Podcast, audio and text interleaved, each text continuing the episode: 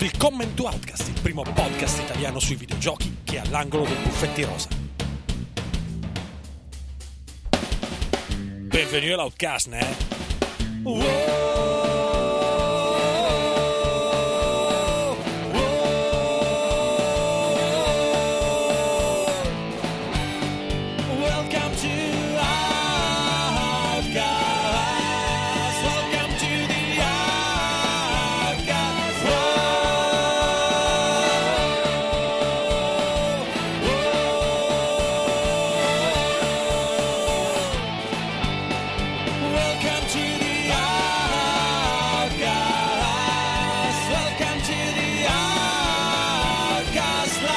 Ciao a tutti e benvenuti ad Outcast Magazine 30, il primo episodio del 2015. Eh, siamo Eh, buon anno! Tutto sommato neanche troppo tardi, dai. Allora, eh, io sono il solito Andrea Maderna, con me oggi ci sono Alessandro De Luca, Ciao! Lorenzo Baldo, che, Ciao! che aveva spento giustamente, bravo Lorenzo, il microfono per, per l'effetto trascrivente, e mm, Ugo Laviano, Ciao ciao. E poi, eh, quando finisce di cenare, come al solito, arriva anche Fabio Bortolotti e in teoria dovrebbe tornare dopo l'assenza dell'ultima volta anche Elena Vesani, che però ci ha avuto un'emergenza casalinga, non entriamo adesso nei dettagli, e sta, che sta cercando di risolvere e poi si aggiunge. Un'emergenza idraulica e Esatto. la butto lì spiegare. così pare brutto, però è un'emergenza idraulica che è anche condiviso su Facebook, il che non vuol dire che non sia quello che magari uno può pensare. Vabbè, ok, basta, finiamo qua. Eh, allora, ehm, mi, mi- mi pare brutto annunciarlo in sua assenza, quindi non lo annuncio. Eh, allora, andiamo- visto che non c'è Elena, cominciamo subito a parlare dei giochi giocati.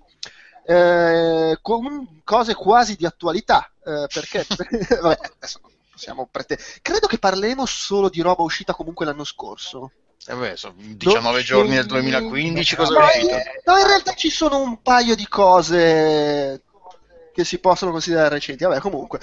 Ehm, Ugo, Dimmelo. eh, tu volevi parlarci di giustamente l'ultimo podcast dell'anno scorso hai parlato di Assassin's Creed 4, adesso ci parli di Assassin's Creed Unity, mi sembra anche. Ah, no, forse allora ne avevo già parlato l'altro. 4 non è Unity? Eh, infatti, Non non è la stessa roba. il 4 è Allora, Black Flag, forse ne ho già parlato l'altra volta. Il 4 è quello dei pirati. Ah, il 4 è quello dei pirati, ne ho parlato l'altro. Ma come? Quello di Black Flag è uscito nel 2013, nel 2002, quando cacchio è uscito? Infatti. Allora, state calmi, ne ha parlato nell'episodio scorso perché si diceva i nostri giochi dell'anno e lui l'ha giocato nel 2014. Ah, Che cazzo ok. vuol dire? Ah, è vero, è vero, hai ragione, hai ragione, hai ragione, hai ragione, hai sempre ragione. Peraltro Che hai anche palle, cercato di sostenere per un po' che fosse uscito nel 2014 e c'è stato il momento, aspetta, guardiamo su Wikipedia, no, è uscito nel Ma, ma- 2013. ma eh sì, pensavo che la versione PS4 fosse uscita là, invece era uscita al pelo. Eh, no, infatti. Vabbè, comunque Unity. Eh, Unity, versione super ristretta, dai, la gente ci avrà le palle piene di sentir parlare di Assassin's Creed, versione super breve, motore grafico secondo me da paura. Io, quando ho visto che buttava male eh, sulle console, bug, non bug, rallenta, non rallenta, ho detto, ma sai che c'è, c'ho il PC pompo che mi ha fatto il buon Quedex, me lo gioco sul PC pompo fatto dal buon Quedex. In effetti, graficamente, a livello proprio tecnico, spacca cioè Parigi, riflessi, i cristalli, gli interni, le nebbie, la gente, la folla, la rivoluzione, è proprio figo da vedere. Quello che mi è piaciuto meno è che mi è sembrato tornare un po' indietro rispetto a quello che aveva fatto la serie negli ultimi due episodi, aprendosi con le grandi campagne americane del 3 e con gli oceani, gli abbordaggi, i Caraibi, ciao Walone, tutte quelle cose lì. Qui mi sono risentu- risentito chiuso dentro le mura di una città, per quanto enorme, per quanto fighissima, e senza quei cambi un po' di ritmo e di ambientazione che avevano dato i precedenti due giochi. C'è da dire che Sei Assassin's Creed ritornati in un 3 è forse l'episodio che sto più criticato della serie, per cui insomma posso anche capire che cerchi lui. Il Sì, 3 però non è qua- Brotherhood, giusto? No, il 3 è quello Che c'è proprio il americano. numero. Eh, lo sai che non mi... No. Sì, sì, c'è proprio, eh, Assassin's Creed, è Assassin's Creed 3 basta, ed è quello Perché che- Brotherhood è uscito Ah, dopo Assassin's Creed, Assassin's Creed 2. Due, Ah, ok, sì. ok, sì, sì. Sì. eh, ma Assassin's Creed 3 era proprio Assassin's Creed 3 ed era quello ambientato durante la guerra di secessione, no? Ok. Yeah, esattamente. Questo è ambientato durante la rivoluzione francese. Hanno completamente abbandonato praticamente la parte contemporanea. Mm. Diciamo, non c'è più la metastoria. Qui, ah sì, sai che c'è, sei un utente del gioco, ciao, c'è praticamente nulla da fare, eh? che può essere un bene o un male a seconda che piacciono quelle cose. Mi è piaciuto il personaggio di lei, la compagna di Arno, amica d'infanzia, che però è templare e quindi vai a sapere che succede. Ma giocavano al Il personaggio di lui sembra abbastanza, sì, sì, anche, anche. Ok. giocavano, Ma quindi è Lady Oscar e giocavano Andre. È quella storia lì. È un po', un, po', un po' sì, un po' no, c'è il fatto che lui è la versione Ciula François di, di Ezio Auditore, cioè la versione un po' più pesciotta francese, un po' meno carisma, un po'... Meh, meh. E non mi ha coinvolto granché da quel punto di vista narrativo. Hanno fatto delle cose di positive sul sistema di controllo. Quando vai a scendere dai palazzi non c'è più che ti devi per forza buttare dentro il carro col fieno, ma scali in verticale sia a salire che a scendere e lo scendere non è male. Lo stealth è abbastanza rot- rottino. Ci sono delle missioni che sono belle. A livello di struttura di level design, ci sono missioni tipo infiltrati nella villa dove hai diversivi diversi, puoi far scoppiare fuochi d'artificio per distrarre la gente, liberare qualcuno per creare diversivo. Hai... Puoi approcciare le missioni da più angoli, da più finestre, da più cose, quindi è un attimo più aperto in quelle situazioni là, però il sistema di, di stealth non è che lo sorregga in maniera adeguata se vuoi giocare in quel modo lì. Però il discorso dei sistemi, del fatto che fai succedere cose con la gente, poi questi reagiscono facendosi anche un po' gli affari loro, funziona, divert- cioè ti dà un Sì, po' di sì, opportunità. Sì, ti dà delle opportunità, dei diversivi, delle mini, diciamo, sottotrame all'interno della missione che ti permettono di avere dei vantaggi, delle situazioni più favorevoli. E poi c'è questo fatto di base che è proprio figo da vedere. Però Che- che aiuta. Secondo me è un passo. Aiuta, no, è proprio quella roba tipo della sburra, della oh, nuova Geno, PC figo, mamma mia, i riflessi, guarda le luci, le luci sono bellissime. Tu hai avuto zero problemi con i bug su, su PC? Io su PC non ho avuto, non ho avuto problemi, no. Ho notato, so, un personaggio, un NPC sullo sfondo di quelli proprio che, che correva incastrato, ma insomma, delle robe che non è che non si fossero, non avessi visto in altri episodi o in altri giochi. Non, non mi sono capitate quelle storie dell'orrore che ho Ah. visto documentate sull'internet, quindi per quanto mi riguarda funzionava abbastanza. Se- sentivo chi suggeriva a Ubisoft che invece di abbandonarla, la metastoria del presente, dovevano portarla a un passo ancora più successivo e dire no, ma i bug è qualcuno che sta sputtanando l'animus, fa parte della storia. Ma in effetti, in effetti ci stiamo. Sono gli assassini che si infiltrano e hanno messo i bug. E Lizard Squad.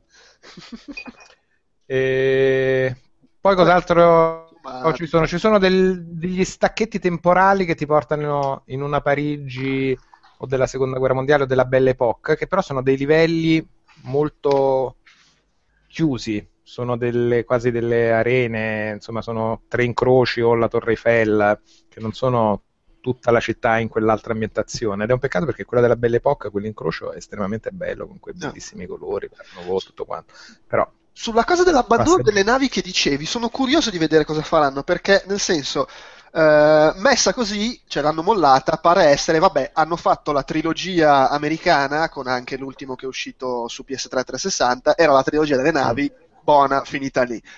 O, e, mm, No, ma- e- e quindi allora, non è una non- roba che non- si non portano ne so. dietro al- all'infinito. D'altra parte, però, eh, cioè, se lo ambienti a Parigi non puoi metterci le navi nell'oceano, però se il prossimo effettivamente a Londra, lì potrebbero tornare.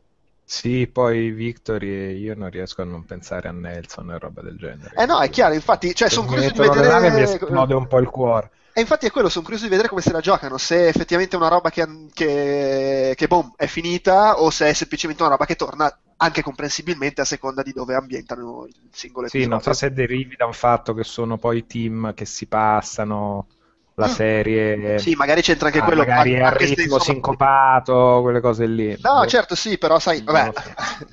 o, o magari lo sai e non ce lo puoi dire, ma però il... eh, Esatto, Se posso eh, dire la verità, ho messo il gioco in scaletta e poi ci ho pensato, mi sono sentito un po' in imbarazzo, quindi full disclosure. Io sinceramente non vorrei parlare di gioco. di Ubisoft. Non tanto perché non ne parlerei in maniera dicendo quello che penso, robe del genere, ma proprio perché mi sembra deontologicamente Vabbè, ma Un po' abbiamo me- Fabio che parla costantemente dei giochi che traduce, per cui voglio dire. Vabbè, ma ognuno ha la sua coscienza. Io... Vabbè, ma tu... Ognuno ha la sua professionalità. oh, oh, spaccamarone.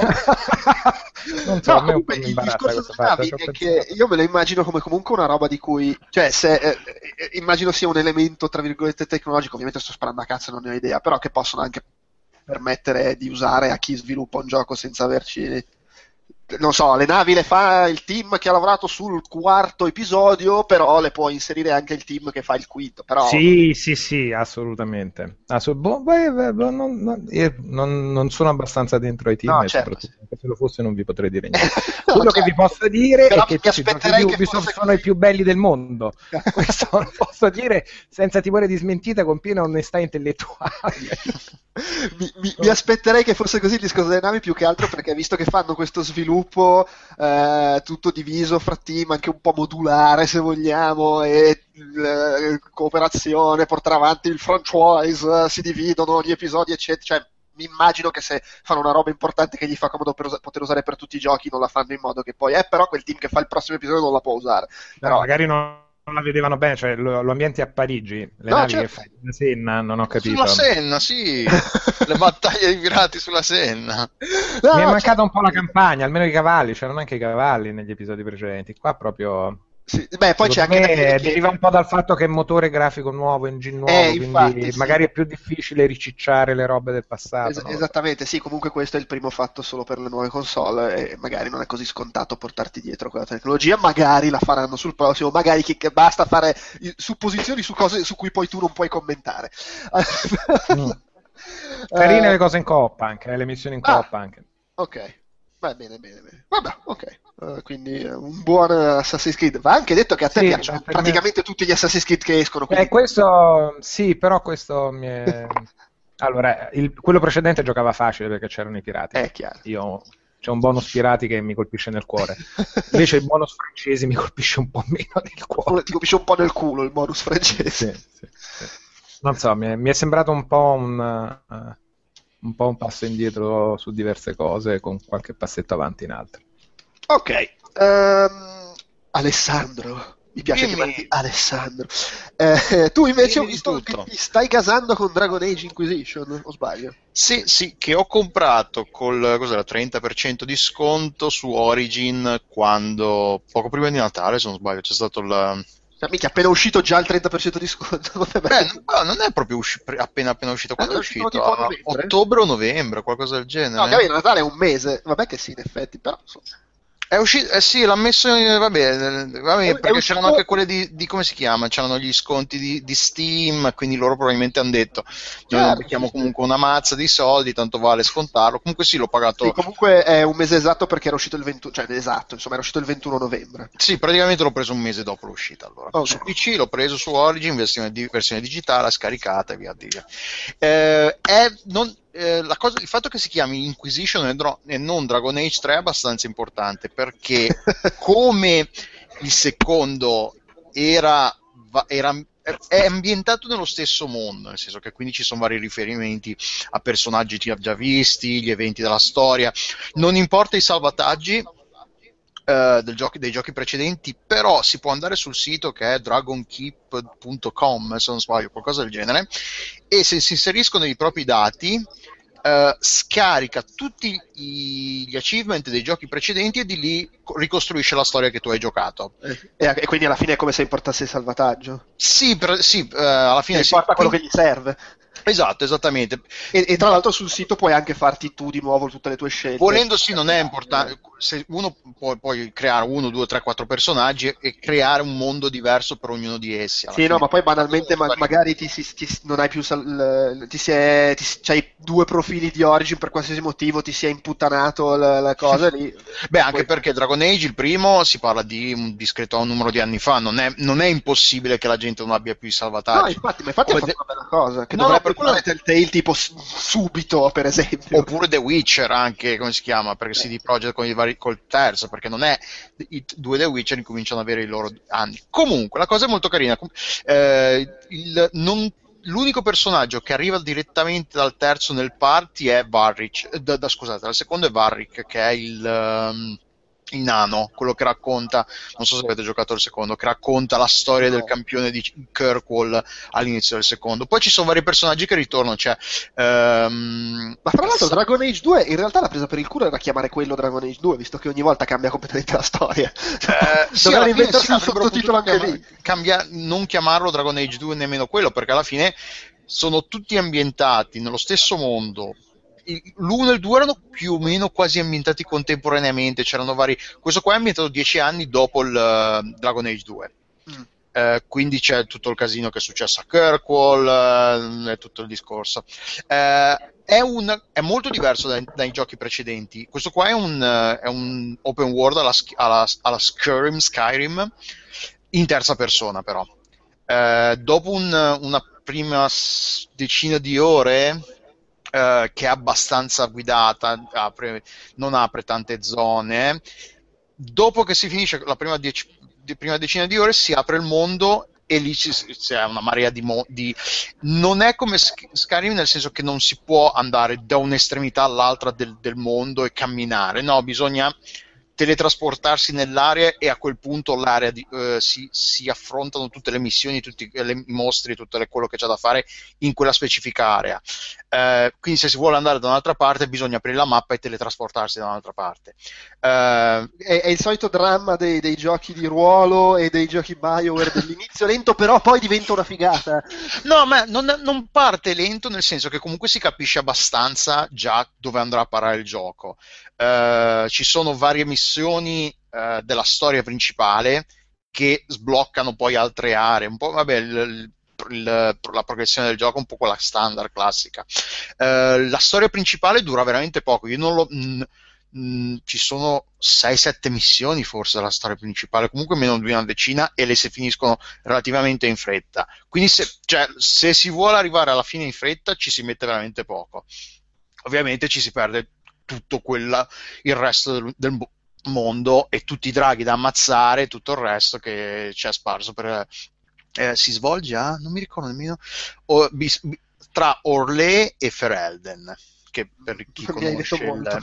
no, per chi conosce. No è molto bello secondo me. Poi c'è tutta la, la parte di gestione del, del, tavolo di battaglia dove si inviano i propri eh, i propri alleati a fare le missioni, eh, che danno vari bonus eh, passivi o attivi. No, eh, a me è piaciuto un botto, ci ho fatto un centinaio di ore, non l'ho ancora finito.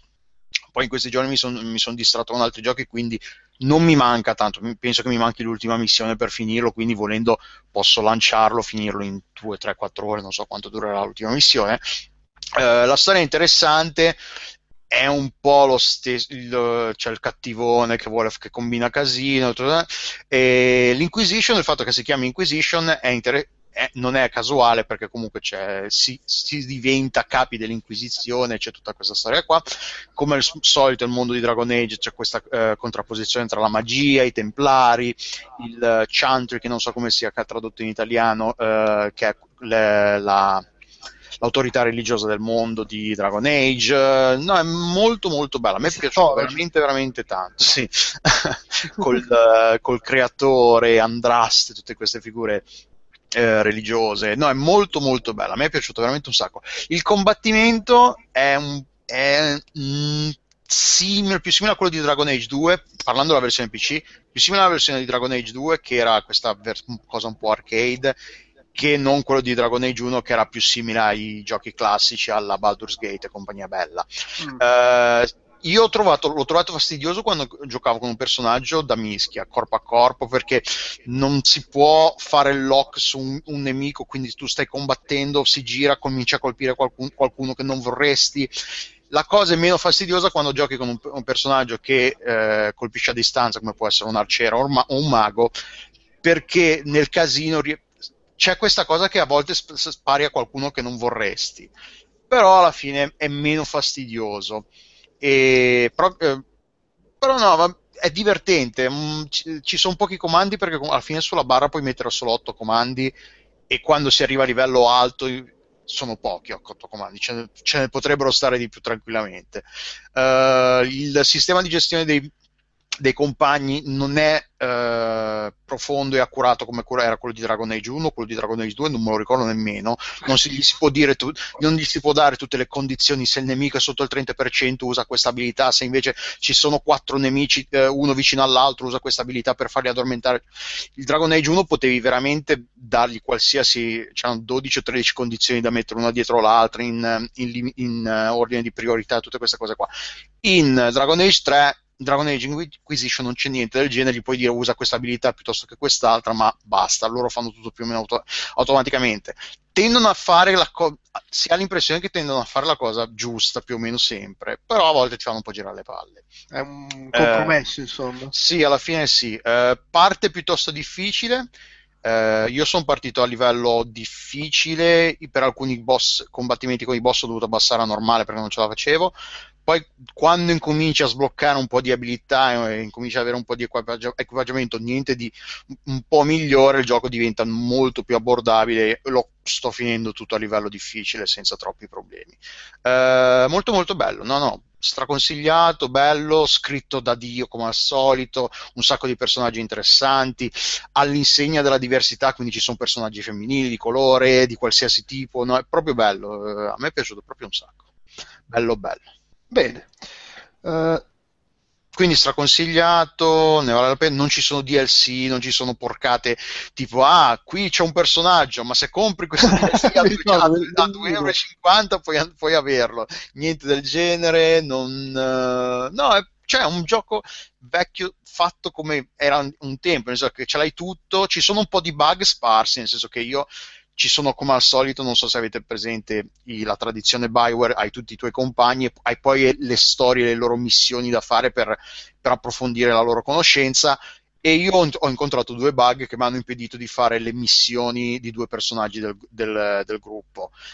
Non hai potuto fare all'amore con quei due personaggi? No, non so, forse sì o forse no. Uno era un, è uno molto piaccione, quindi probabilmente avrei potuto combinarci qualcosa volendo. L'altro no, era più, uno più serio, quindi probabilmente no. Però è fastidioso perché comunque leggi in, leggi in rete e, ed è una cosa che succede abbastanza spesso. Eh, sono, sono bug piuttosto comuni questi quindi alla fine poi ci sono bug fastidiosi tipo grazie a Dio uno che aveva un salvataggio precedente se no avrei dovuto buttare il gioco che praticamente c'è uno, un mago del gruppo che ha questa abilità che eh, quando un, un, nemico muore torna in vita per una quarantina di secondi al tuo comando, quindi combatte per te. Se però lo usa su un, su un, un, un nemico che è un obiettivo di una missione e questo resuscita, la missione non, non puoi concluderla. Quindi il, il personaggio sparisce, perché dopo i 40 secondi dell'effetto della, della magia il personaggio sparisce, però non puoi più ammazzarlo, quindi ti ritrovi con questo bersaglio ancora da uccidere che hai già ucciso, però non lo puoi uccidere. E a me è successo durante una missione della storia che fortunatamente avevo un salvataggio di un paio d'ore prima, quindi l'ho ricominciata tutta la missione, altrimenti avrei, se non avessi avuto quello avrei dovuto buttare tutto. Quindi salvate spesso, salvate su slot diversi come, come vecchi tempi, per, così non rischiate di ritrovarvi con, eh, con, con quest buggate che non potete andare avanti. C'è da dire che se questa cosa accadesse in un gioco Ubisoft avrebbero già le minacce di morte e la gente che cerca di uccidere. Uh, ma infatti Beh, vabbè, questa... ma BioWare le sue brave minacce di morte le ha avute in più occasioni. Sì, ma ah, no, Madonna, non, sì, non piace la storia, ognuno ha le sue ha le sue cose su cui non può scazzare. e comunque sì, bello. Consiglio. Ok. Va bene, andiamo avanti. Eh, vabbè, andiamo avanti parlando delle cose di cui può parlare chi c'è, perché nel frattempo non sta ancora sopraggiungendo Fabio. Eh, Ugo. Sì. Uh, anche tu hai giocato con eh, Captain Todd uh, tre, Tresurcotta? Sì, sì, sì, ma non, non, l'ho finito, quindi mi sembra che sei più atto tu. Ti posso okay. dare le mie impressioni iniziali fino a metà dell'episodio 2 al massimo. Ah, che okay. è quello, tra l'altro, che avevano presentato a un... Uh, se non sbaglio, che avevano presentato durante un Nintendo Direct, perché il titolo... Vabbè, non mai presentano qualsiasi cosa. Sì, è, fe- è anche vero quello, però no, è uno di quelli che avevano seguito. Alle 3, mi sembra l'abbiano presentato alle 3, che mm. volendo era un Nintendo Direct, ma insomma... Eh, era quello con... Ah sì, perché mi ricordo c'era Splatoon. Sì, sì, allora sì, andate Sì. avanti. Sì, sì, ho Sì, preso. è, è praticamente il gioco. Hanno preso i livelli extra, bonus, chiamali come vuoi, che c'erano in Super Mario 3D World con eh, questo Capitan Todd che andava in giro per questi, boh, queste specie di livelli a forma di cubo. Questi dioramini. Eh, sì, dioramini. E ci hanno fatto un gioco intero.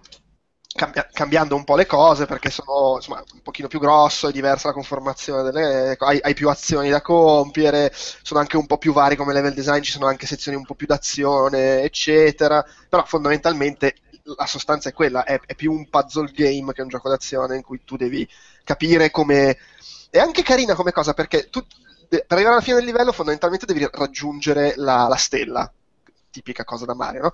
E, e devi, devi capire come arrivarci, sfruttando magari elementi dello scenario che puoi muovere, evitando nemici e così via. Poi, ovviamente, come in tutti i giochi pseudo mariosi, ci sono dei fattori aggiuntivi, nel senso che ogni livello ha dentro tre gemme nascoste, più un obiettivo a parte da, da, da fare, che praticamente è come gli achievement. Ti chiede di fare qualcosa che tipicamente ti spinge a giocare in maniera un po' diversa da come giochi invece per trovare la stella, per dire. E che ti rivela se non l'hai fatto soltanto quando Sì. l'hai completato la prima volta. Sì, lo- lo- cioè, può capitare che lo fai, perché vabbè, Sì. finisci il livello facendo quello che chiede l'obiettivo senza saperlo. Se non- in ogni caso, dopo una volta che tu hai finito il livello, ti appare, guarda che se vuoi l'obiettivo extra devi fare sta roba. E no, la Ah, cosa ok, non quando, cioè l'obiettivo te lo dice quando hai finisci il livello, quindi non è che non lo sai, non lo saprai mai. ok, No, no, ok. una volta che hai finito il livello una volta ti dice, ah, c'è questo, questo qua è l'obiettivo extra di questo livello, e magari l'hai già fatto.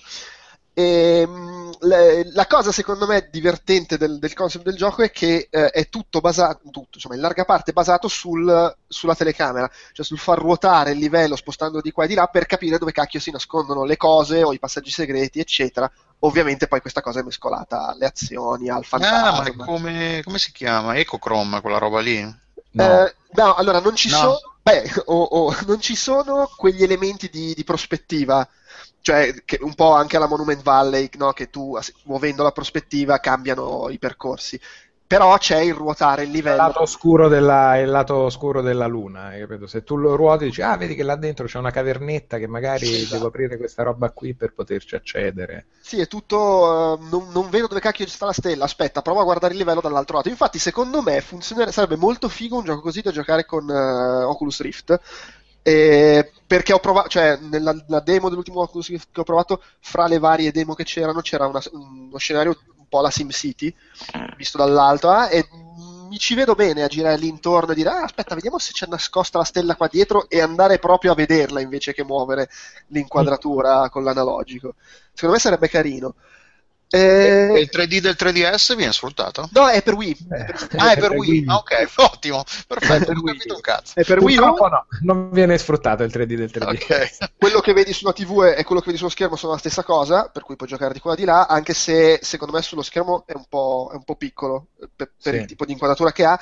Ma puoi zoomare. Puoi zoomare, che però boh, lo trovo un, un Sì. pochino scomodo, e, e secondo me uno dei problemi del gioco è il fatto che è fatta bene la telecamera, per carità, è che però forse boh, non, è- non esiste una telecamera perfetta per questo gioco. E s- mi sembrava spesso di dover usare un compromesso, vabbè, tengo quella lontana, quella vicina e non avere mai la, la cosa migliore al, al 100% che, che avrei voluto e che probabilmente non esiste. Per quello anche mi è venuto da pensare, beh, però con la realtà virtuale potrei muovermi più... A me è piaciuto molto come caracolla lui.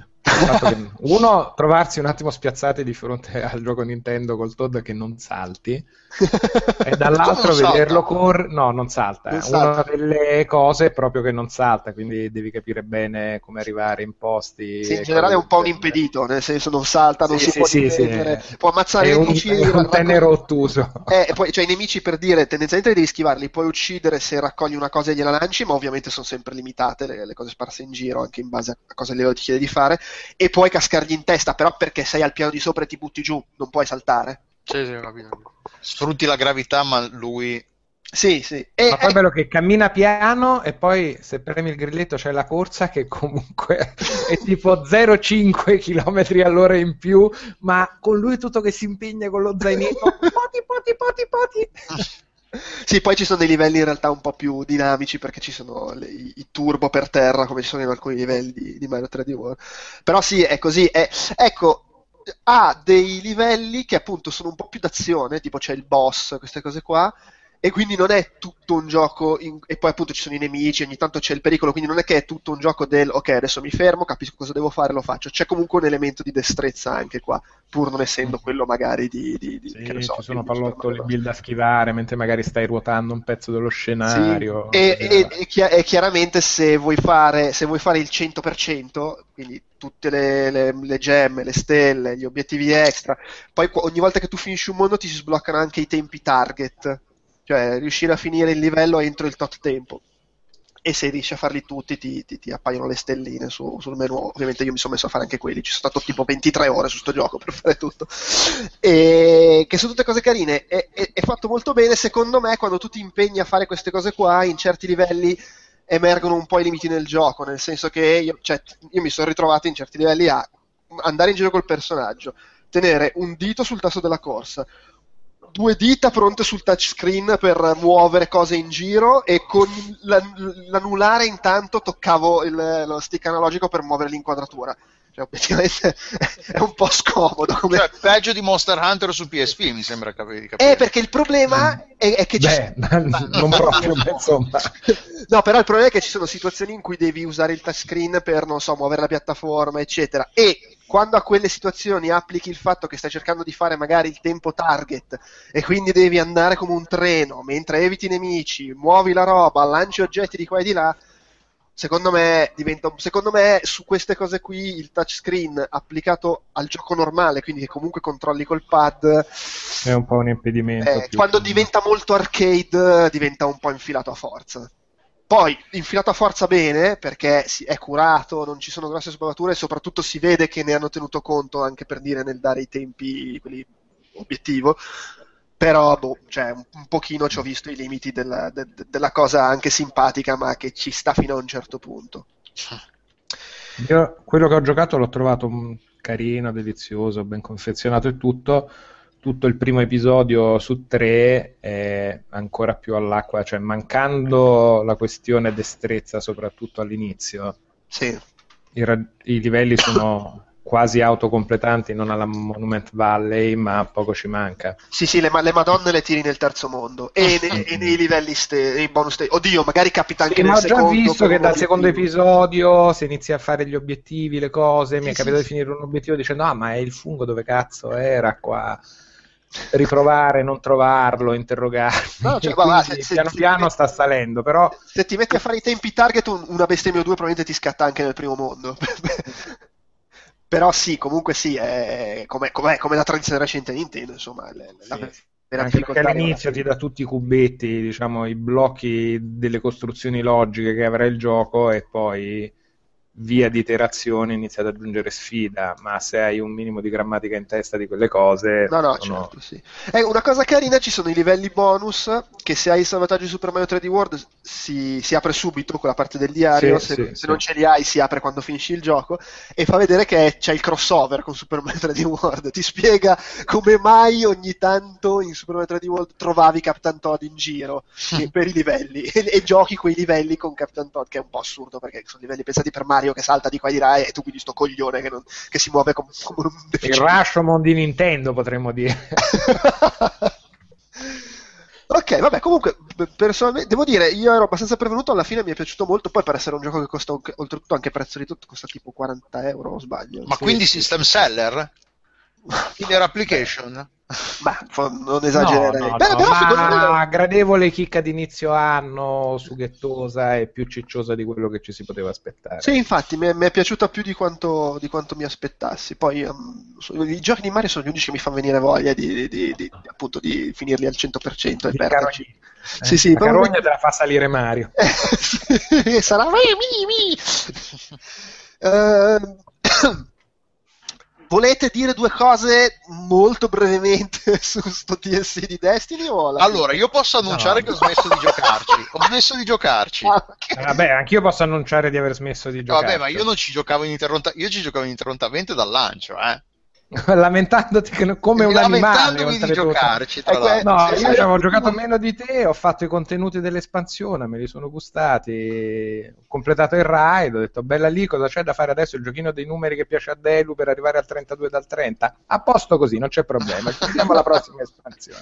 No, no, hai fatto benissimo perché io ci ho messo molto di più ad arrivare a- alla tua conclusione, eh, perché io mi faccio prendere dal giochino dei numeri, come dimostrano le 400 milioni di ore che ho su Diablo 3 a cui ho ripreso a giocare, tra l'altro, eh, perché hanno cambiato due cose, quindi dovevo provarle subito. Eh, sono cambiati i numeri, capisci che qua c'è- c'era un 3, adesso c'è un 2, E- bisogna fare qualcosa.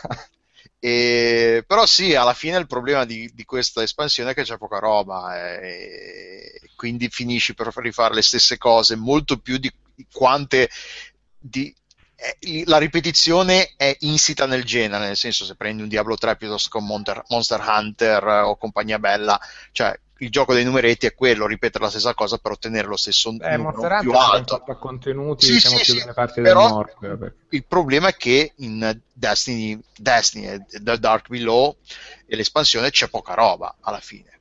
Quindi questa ripetizione arriva molto più in fretta e, ed è molto più eh, eh, pronunciata e aggressiva perché ripeti veramente poca roba.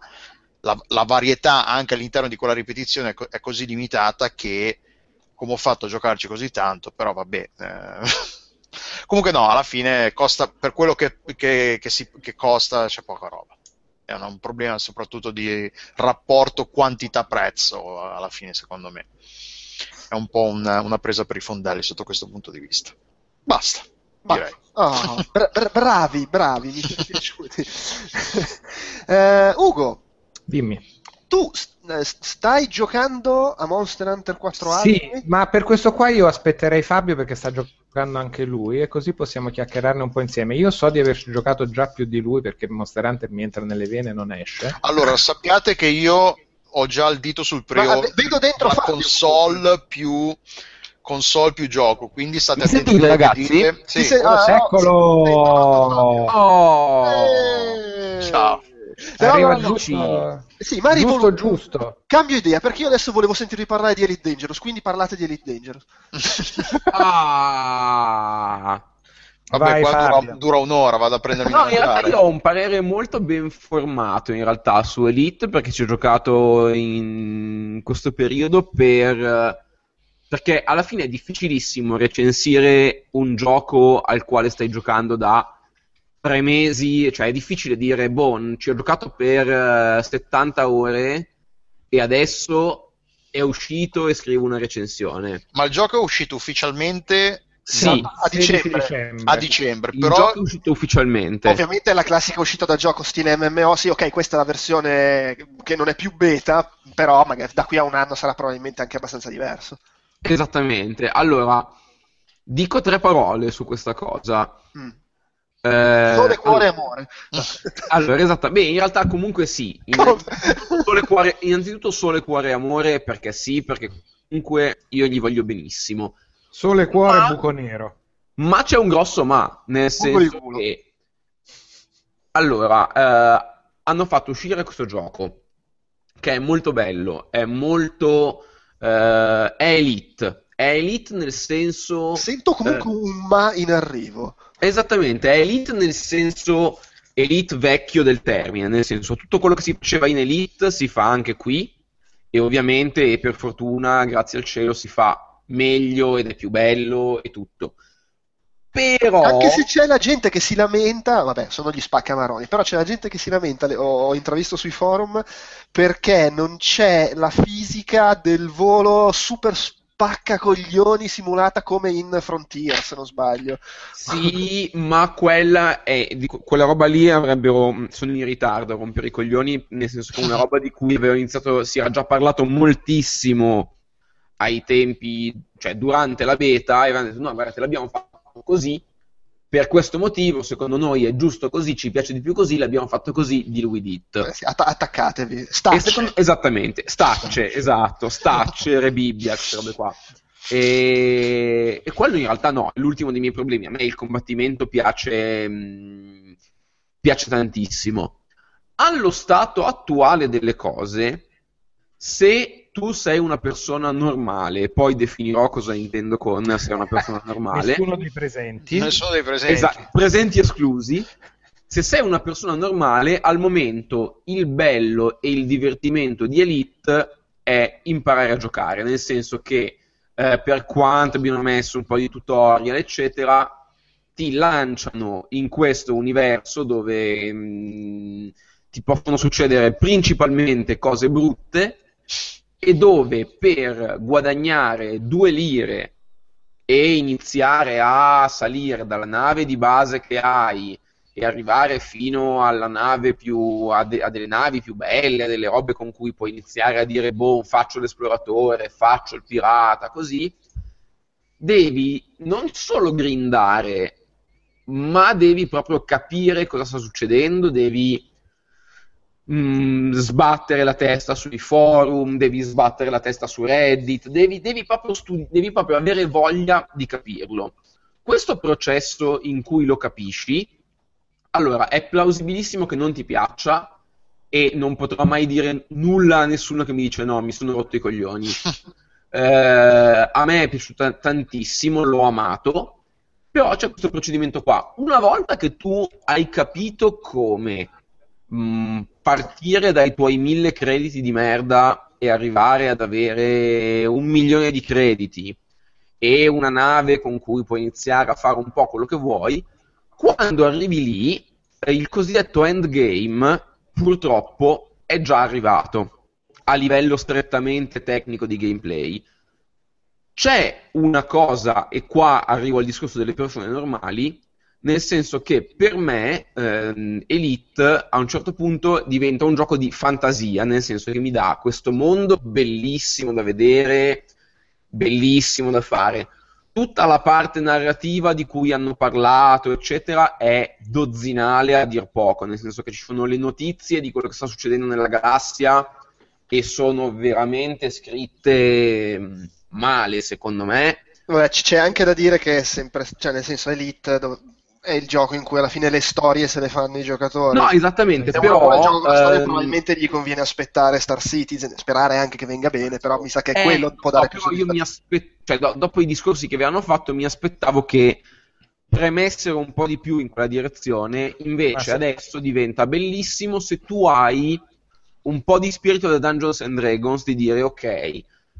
La mia missione che mi adesso ho fatto, mi sono fatto la nave figa, adesso voglio eh, passerò un mese o due mesi o tre mesi a navigare verso il centro della galassia per poi tornare indietro e guadagnare i soldi che si guadagnano con l'esplorazione. Quindi diventa l'avventura tu da solo, diventa role playing fai da te, nel senso che se vuoi veramente mh, guardare il gioco con, eh, con il cuore di pietra, eh, volendo a un certo punto, che non è nemmeno troppo tardi, cioè mh, ti rompi i coglioni, nel senso se, se tu lo guardi, quel cuore di pietra è un gioco con una curva di difficoltà estremamente poco chiara, nel quale dopo aver eh, quando hai capito veramente come funziona, iniziano, hai un tot di attività a disposizione che non sono nemmeno tan- cioè sono tantissime, ma non sono nemmeno tantissime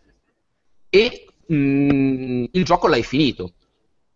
Ovviamente, se poi vuoi divertirti a fare, minchia, voglio fare il pirata di Dio, voglio mm, guadagnare 100 milioni di, di crediti perché sì, oppure voglio esplorare la galassia, voglio fare questa roba, è bello, è bellissimo ed è stupendo ed è il motivo per cui per me è stupendo, però mi rendo conto che allo stato attuale delle cose mh, parte di quello che rende il gioco molto divertente me lo sto portando da casa io. Quindi infatti adesso sto, sto scrivendo la recensione per IGN, l'ho quasi finita e la morale è che il gioco è bello, ma non è oggettivamente bello. Il gioco è bello se tu sei disposto a portarti da casa qualcosa. Ecco, Tipo il questo- controller. a parte il, Il controller, oggi, oggi per curiosità estrema l'ho provato con il mouse e la tastiera e c'è da... No, No, c'è da uscire pazzi, ma non ha molto senso. Secondo me è un gioco che chiede molto e che dà altrettanto se sai a cosa stai andando incontro. l'universo che ti mette a disposizione, le possibilità di giocare come vuoi giocare, dei ruoli che vuoi intraprendere senza che siano diciamo scriptati in un albero, ma sia effettivamente un universo di possibilità che ti si dischiude davanti.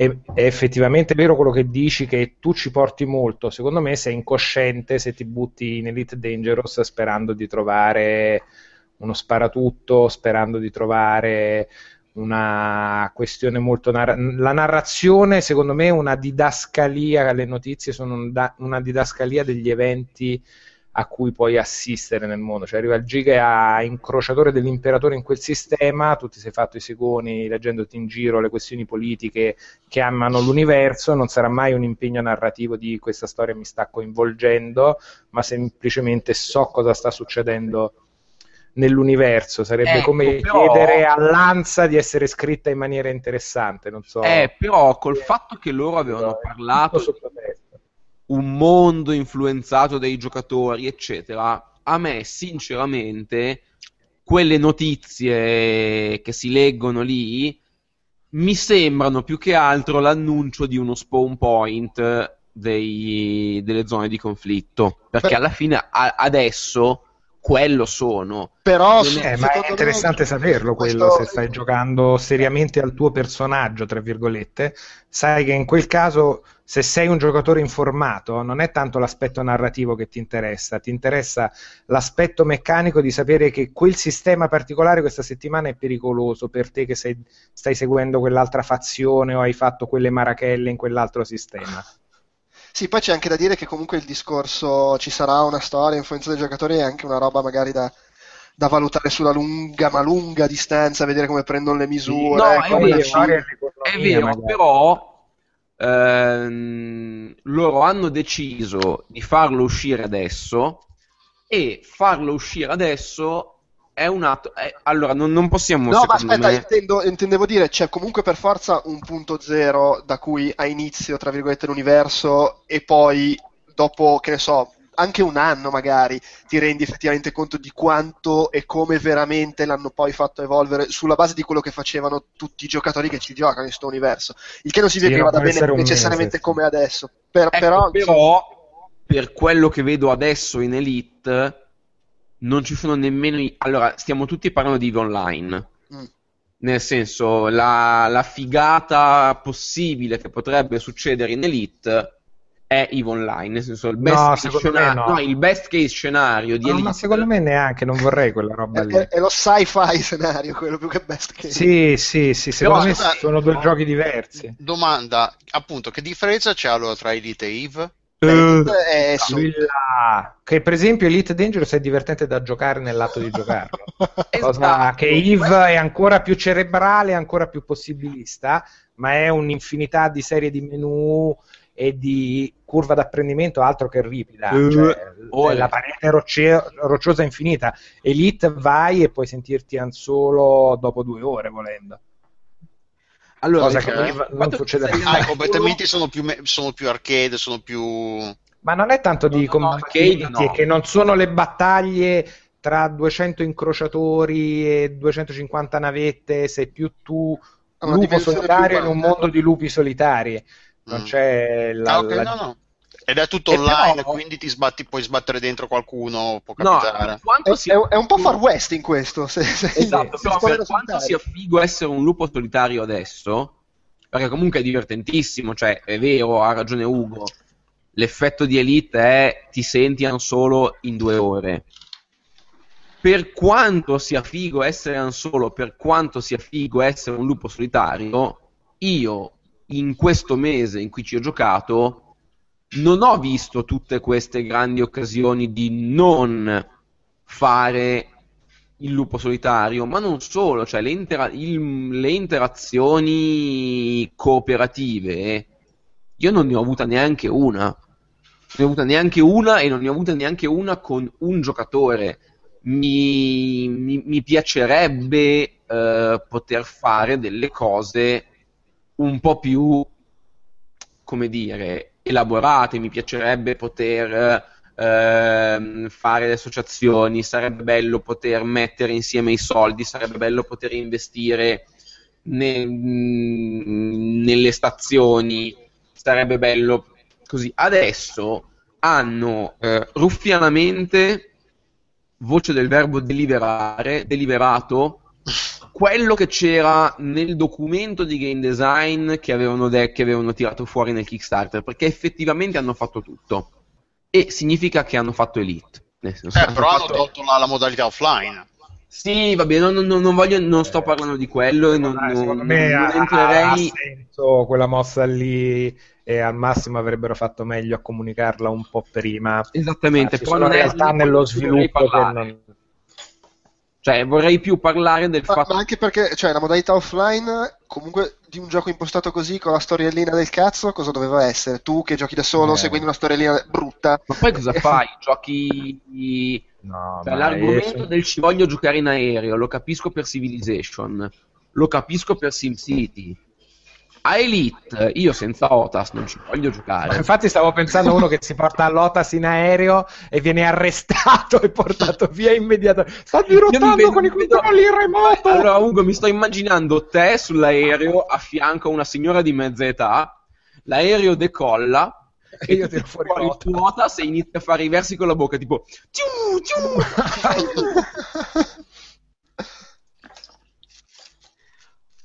E questo è quanto. se- Secondo me, eh, al momento non hanno. mh, Non hanno.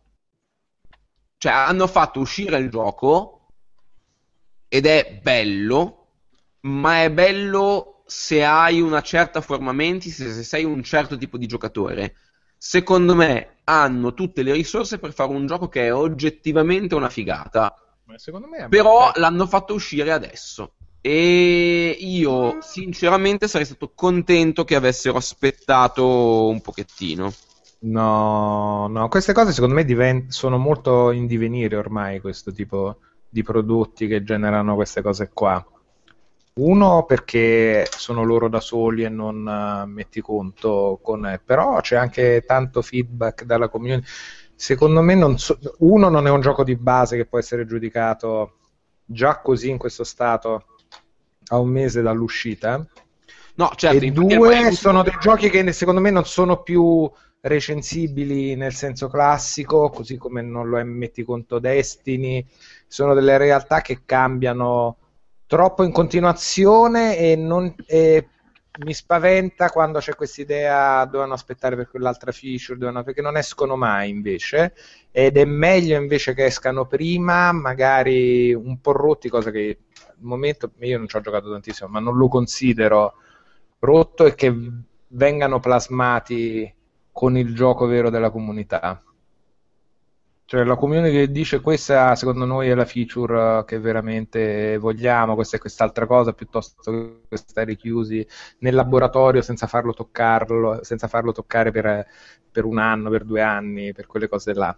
No, però Mi piace che sia uscito così e mi piace anche che non abbia le ambizioni enormi che ha Star Citizen con quella valanga di soldi di Star Citizen che sui risultati e sul, sulla coerenza finale del gioco ho molti più dubbi nonostante ci abbia messo anche lì del mio. Eh, però, mh, secondo me, mh, è vero che la roba, se la vuoi fare mh, per fare Minecraft, lo devi Far fare al pubblico, lo devi far uscire, perché Minecraft non sarebbe stato così banalmente e questo per quanto sia un gioco tutto diverso ha, è un discorso quasi analogo. A me piace che sia uscito abbastanza pulito in realtà. No, però mi immagino Cioè, che si pilota da anni- Dio, le cose sono fighe da fare, il feeling di pilotare, fare, gestire. No, ma nota bene, nota bene, io gli Nonostante la metto in mezzo, eh. la mappa sia figata, armarsi, fare, cambiare, gestire, ma anche proprio decidere vado ad esplorare con gli altri la galassia tutti insieme spingendoci ai confini dell'universo o mi dedico al commercio tranquillo oppure sto in iperspazio silente aspettando di beccare uno con lo scanner eh, e magari minacciarlo col com di rilasciare giù il cargo così non gli devasto la navetta e me lo Però spazzolo capisci, via, oppure capisci che stai mettendo tu. Questo troppo figo. No, no, no, queste sono meccaniche che ha il gioco e che tu puoi sfruttare e che creano queste situazioni. È troppo figa questa roba. Beh, non sono io che ce le sandbox, sandbox per eccellenza. eh, loro Il te lo danno, dando sei tu che te lo devi riempire No, di ma nota. Ah, no, no, neanche sto- il gioco mi sta dando degli strumenti specifici per fare tutte queste cose differenti. Eh, però ti è già capitato di... Tu da quant'è che ci giochi? Nel senso, nota bene, non voglio, non sto dicendo che a me non piace, eh, mi sta piacendo, cioè lo amo, lo amo tantissimo e la, il, qualunque cosa io dica questa sera, la bottom line è mh, comprate Elite anche solo nel caso che vi possa piacere, perché nel caso che vi piace avete vinto benissimo, come la scommessa di Voltaire. A, a me è capitato di essere tirato fuori dall'iperspazio da uno che mi voleva spanare e a volte morire, a volte ricevere la comunicazione, a volte riuscire a convertire tutta l'energia possibile che ho ai motori per, e a un po' di scudi sul culo per riuscire a tirare. Ah, a proposito di morire, cosa Entriamo succede? nel, scusami, entriamo un attimino nel dettaglio di questa cosa. A te è oggettivamente mai capitato che ti tirassero fuori dall'iperspazio Sì. e non riuscissi a dartela via come dartela gambe? Sì, sì, sì, sì, aveva una nave più veloce, degli armamenti migliori, mi ha tirato giù prima che mi si Ma ricaricasse anche la se, possibilità. anche se tiri tutta la potenza sui motori, disabiliti il flight assist e fai il boost con tab? Scusami la domanda Nello tecnica. specifico non ricordo esattamente, in genere mi cago un po' in mano quando qualcuno mi tira fuori dall'iperspazio perché so già cosa sta per arrivarmi. No, perché normalmente anche, cioè la tua velocità di morire, punta, domanda, sì. se devi solo scappare, è più No, alta. no, mi è capitato di non riuscire a farcela. C'aveva un signor caccia, mi ha tirato giù molto velocemente prima che mi, mi si raffreddassero e fossero ripronti i motori dell'iperspazio. Però, Eh, allora, ma- che... Volevo fare una domanda. Vai, scusami. Eh, ma in penalità della morte cosa succede se si muore, si tira via- si perde la nave, immagino? Ni Allora, dipende dalla nave. Puoi assicurare le tue navi in modo tale che te la ridiano indietro se te la distruggono. L'assicurazione costa. La nave base, modello iniziale con cui inizi no, te la ritrovi sempre nell'hangar. I Ok. potenziamenti che ci hai fatto sopra te li puoi perdere. Ok. No, beh, aspetta, se hai la... Allora, il- eh, quando ti uccidono hai due opzioni. O rispawni con la nave dei pezzenti che ti danno l'inizio, Ok. che tra l'altro non è neanche una brutta nave, volendo mettere i puntini sulle i, No, infatti il cob è buono. oppure paghi l'assicurazione. L'assicurazione è una frazione del costo della tua nave e... eh, Fai la constatazione sale- amichevole. Esatto, e sale in base ovviamente all'attrezzatura che ci hai messo. Ci hai messo dell'attrezzatura molto costosa, è proprio, è proprio una- un'equazione, immagino. Vabbè, in sostanza vale puoi, puoi 1000, pagare per non perdere quello che avevi. nave vale Se hai 1000, i soldi per pagare. La paghi 100, esatto. Se non hai soldi per pagare, vuol dire che non hai ancora capito come si gioca Elite, perché devi andare sempre in giro con una nave che ti puoi permettere di perdere. Sì, Come come- Eve, è come è come- Eve. È come quando in ultimo online andavi in giro nudo, per- così se ti uccidevano non perdevi la roba. Non pe- è come Eve allora. No- never fly a ship that you cannot afford to lose. Esatto, quello, quello è vero, quello è esattamente, è esattamente così. Sì. È un po' come la vita, se vogliamo. come la vita. Però non è- tu non perdi la nave e non perdi, cioè se hai i soldi per pagare l'assicurazione che è ragionevolissima, non perdi né la nave né, la tu- la- né i potenziamenti che avevi a bordo. Ovviamente Quindi- per il cargo che stavi trasportando nel caso Esatto, stessi tornando. perdi il carico, però i potenziamenti, perché nota bene, i potenziamenti possono anche essere un dito al culo da trovare. Se tu hai una nave di un certo tipo e vuoi un laser high-end, vuoi un, um, un motore per l'iperspazio high-end, non è che lo trovi di a Starbucks. Starbucks. lo trovi solo mh, in alcune stazioni, quelle tecnologiche, eccetera, e eh, nemmeno in tutte, cioè devi, cioè l'attrezzatura figa te la devi andare a cercare. E questo è un'altra cosa che trovo un po' frustrante, perché anche se ha senso a livello narrativo che non in tutte le stazioni c'è il modello di laser che vuoi, la ricerca della nave che vuoi è, non dico grinding, ma è un po' mh, del tempo da investire in maniera abbastanza gratuita. Sì, ma secondo me è un gioco anche da giocare old school in questo col blocchettino degli appunti, per cui vai in un posto, vai nel mercato del posto, sei in questa stazione e dici, minchia, qua c'hanno questa roba che mi fa troppo gola, non ho minimamente i soldi per permettermela, intanto me la segno giù che ci devo ritornare. Però mica è detto che ci sia di nuovo quando ci torni. Ah no? Ah no? Eh no.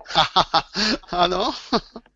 Cioè c'è una... Allora non ho capito qual è e in quale proporzione la componente random. Allora è ovvio che se vuoi il, lo- il- plating, lo scudo, cioè il, il rivestimento per la nave eh, di qualità militare, eccetera, se vai nel sistema mh, dell'agricoltura non, non- non lo trovi per forza. Però sai che Ma anche andando nel sistema high tech, non è detto che tu trovi quella nave, che tu trovi quel laser, che tu trovi quella cosa. È un po'. mm, è un po' a tentoni come cosa al momento. Magari, ed è, lo dico non con modestia, ma nel senso lo dico proprio perché è plausibilissimo.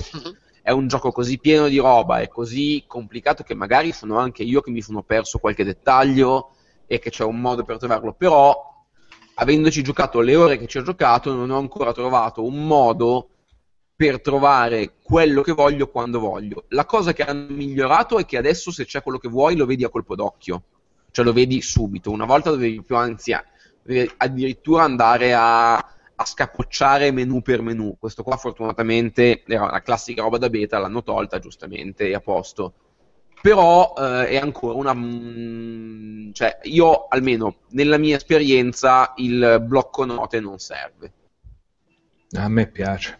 Io no no ma a me piace tantissimo io lo amo eh C'ho il gatto da carezzare e il blocco notes.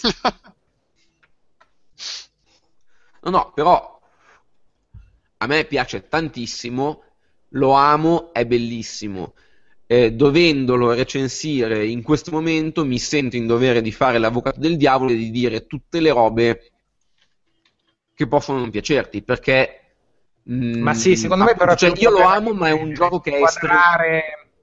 Cioè non mi sembra fallito nelle sue ambizioni, hai Mm. capito?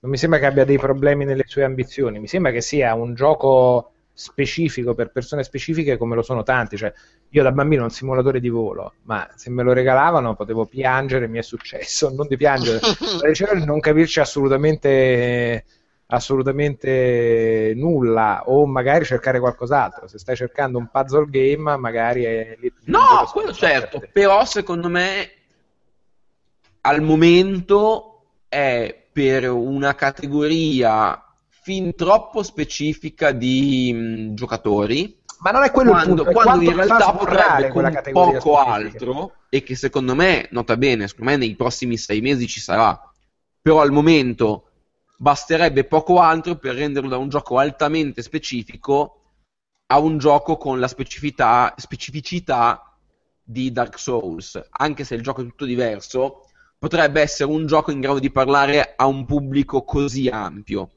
che è sì un pubblico che è disposto a farsi massacrare dai boss e a perdere del tempo, ma è un pubblico ampio, perché io a Dark Souls ho visto giocare gli scimmiati come Ugo e eh, persone molto più tranquille, che l'hanno vissuto magari in maniera meno hardcore di Ugo. Le persone Molto- normali, ci giocano anche le persone normali. Sì, Sì, ci sono stanno ragazze sopra. che giocano a Bubble Bubble, a, a Puzzle Bubble e a Dark Souls. Oh, Vabbè, eh, magari esiste anche quello di genere. Ma sì, esiste la qualunque, ci sono combinazioni possibili di gusto infinite. Però comunque la morale è ho rotto i coglioni, ma è bellissimo. E se state ascoltando questo podcast, secondo me... mm, o, o- o avete mandato avanti veloce o vi interessa. Ma io esatto, se avete, ascoltato, se avete ascoltato fino adesso, vi posso garantire che non vi pentirete di investire i soldi e provarlo per 20 ore. Oh. Poi Sono magari al limite potete andare a vita, pestare magari- Fabio, tanto ormai lui è famoso, bene o male si sa sempre dove stia, fa i concerti, quindi insomma potete anche... Esattamente. Sono d'accordo con Volete Fabio sul fatto iniziare che delle sbelle, potete farlo. mm. Sei d'accordo, Ugo? Sì, sono d'accordo con te anche sul fatto che questioni di gruppo, di amicizie, di gestione di gruppo e di gilde o di robe del genere sarebbero solo le benvenute, che effettivamente sono l'unica cosa che mi sembra deficitaria. Sì, Al momento per le ambizioni iniziali, poi può diventare una roba ancora più figa sicuramente, però tra tutte le robe che, cioè, che aspettava è quella che sono stato più soddisfatto di come si è presentata poi alla fine Sì, nasce sì, di sì, sì, sì. partenza. Va buono, dai, andiamo avanti. Eh, parlo un pochino di The Talos Principle, suppongo che... Oh! un pochino però, non troppo. Eh, che eh, giusto ieri ho, fini- ho visto, ce l'ho, l'ho finito alla morte, sangue dalle orecchie e dal naso, ho visto tutti e tre i finali, eccetera. Eh, tu, Fabio, l'hai finito? Eh, Anche tu hai visto tutti e tre i finali, non so, chiedo. No, no, no, anzi, ti invito per cortesia. mm, A stare cauto con quello che dici perché No, non no, no, iniziare a non giocare. faccio, non faccio assolutamente, assolutamente spoiler di nessun tipo. È, cioè, giocando ti rendi conto che mh, puoi trovare tutte, risol- se risolvi tutti i puzzle c'è il finale per gli stronzi.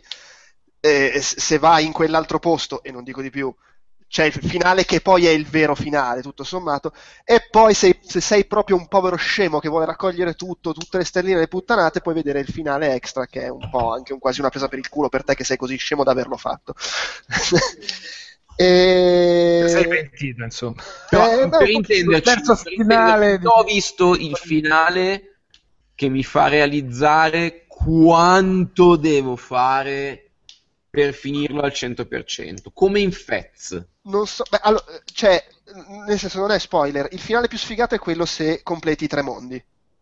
Cioè, Sì. risolvi ogni, ogni stanza dei tre mondi. Quello è il finale sfigato che in realtà non è un finale. È il finale, beh, hai capito come si gioca, però non avrei mica pensato che finivi qua. Esatto. Mentre se, se, se- se esplori fino in fondo quell'altro posto che c'è, non sto neanche a dire cos'è, anche se si vede veramente dopo 10 minuti di gioco praticamente, lì trovi il finale vero e se trovi tutto c'è il finale quello. Bravo coglione, coppino proprio sulla testa. Eh, sì, ah, tra l'altro io ammetto senza il minimo problema che su un paio di enigmi ho guardato la FAC perché cioè, ero tipo Ecco. nella situazione, forse ho capito cosa devo fare, ma è talmente troppo sbattimento capire se ho capito cosa devo fare che vado a controllare. Preferisco pensarmi cretino che Sì, no, ma tra l'altro, Scoprirlo tra tre ore l'altro, più tardi. l'ultimissimo puzzle del gioco, quello tipo l'ultima cosa delle ultime cose, in realtà io non l'ho trovato così stro... cioè nel senso io l'ho fatto e poi mi sono reso conto che avevo fatto quella cosa lì, ma è talmente stronzo che su GameFAQs, cioè GameFAQs, tutta la FAQ è solo testo, per quel puzzle ha fatto il disegnino.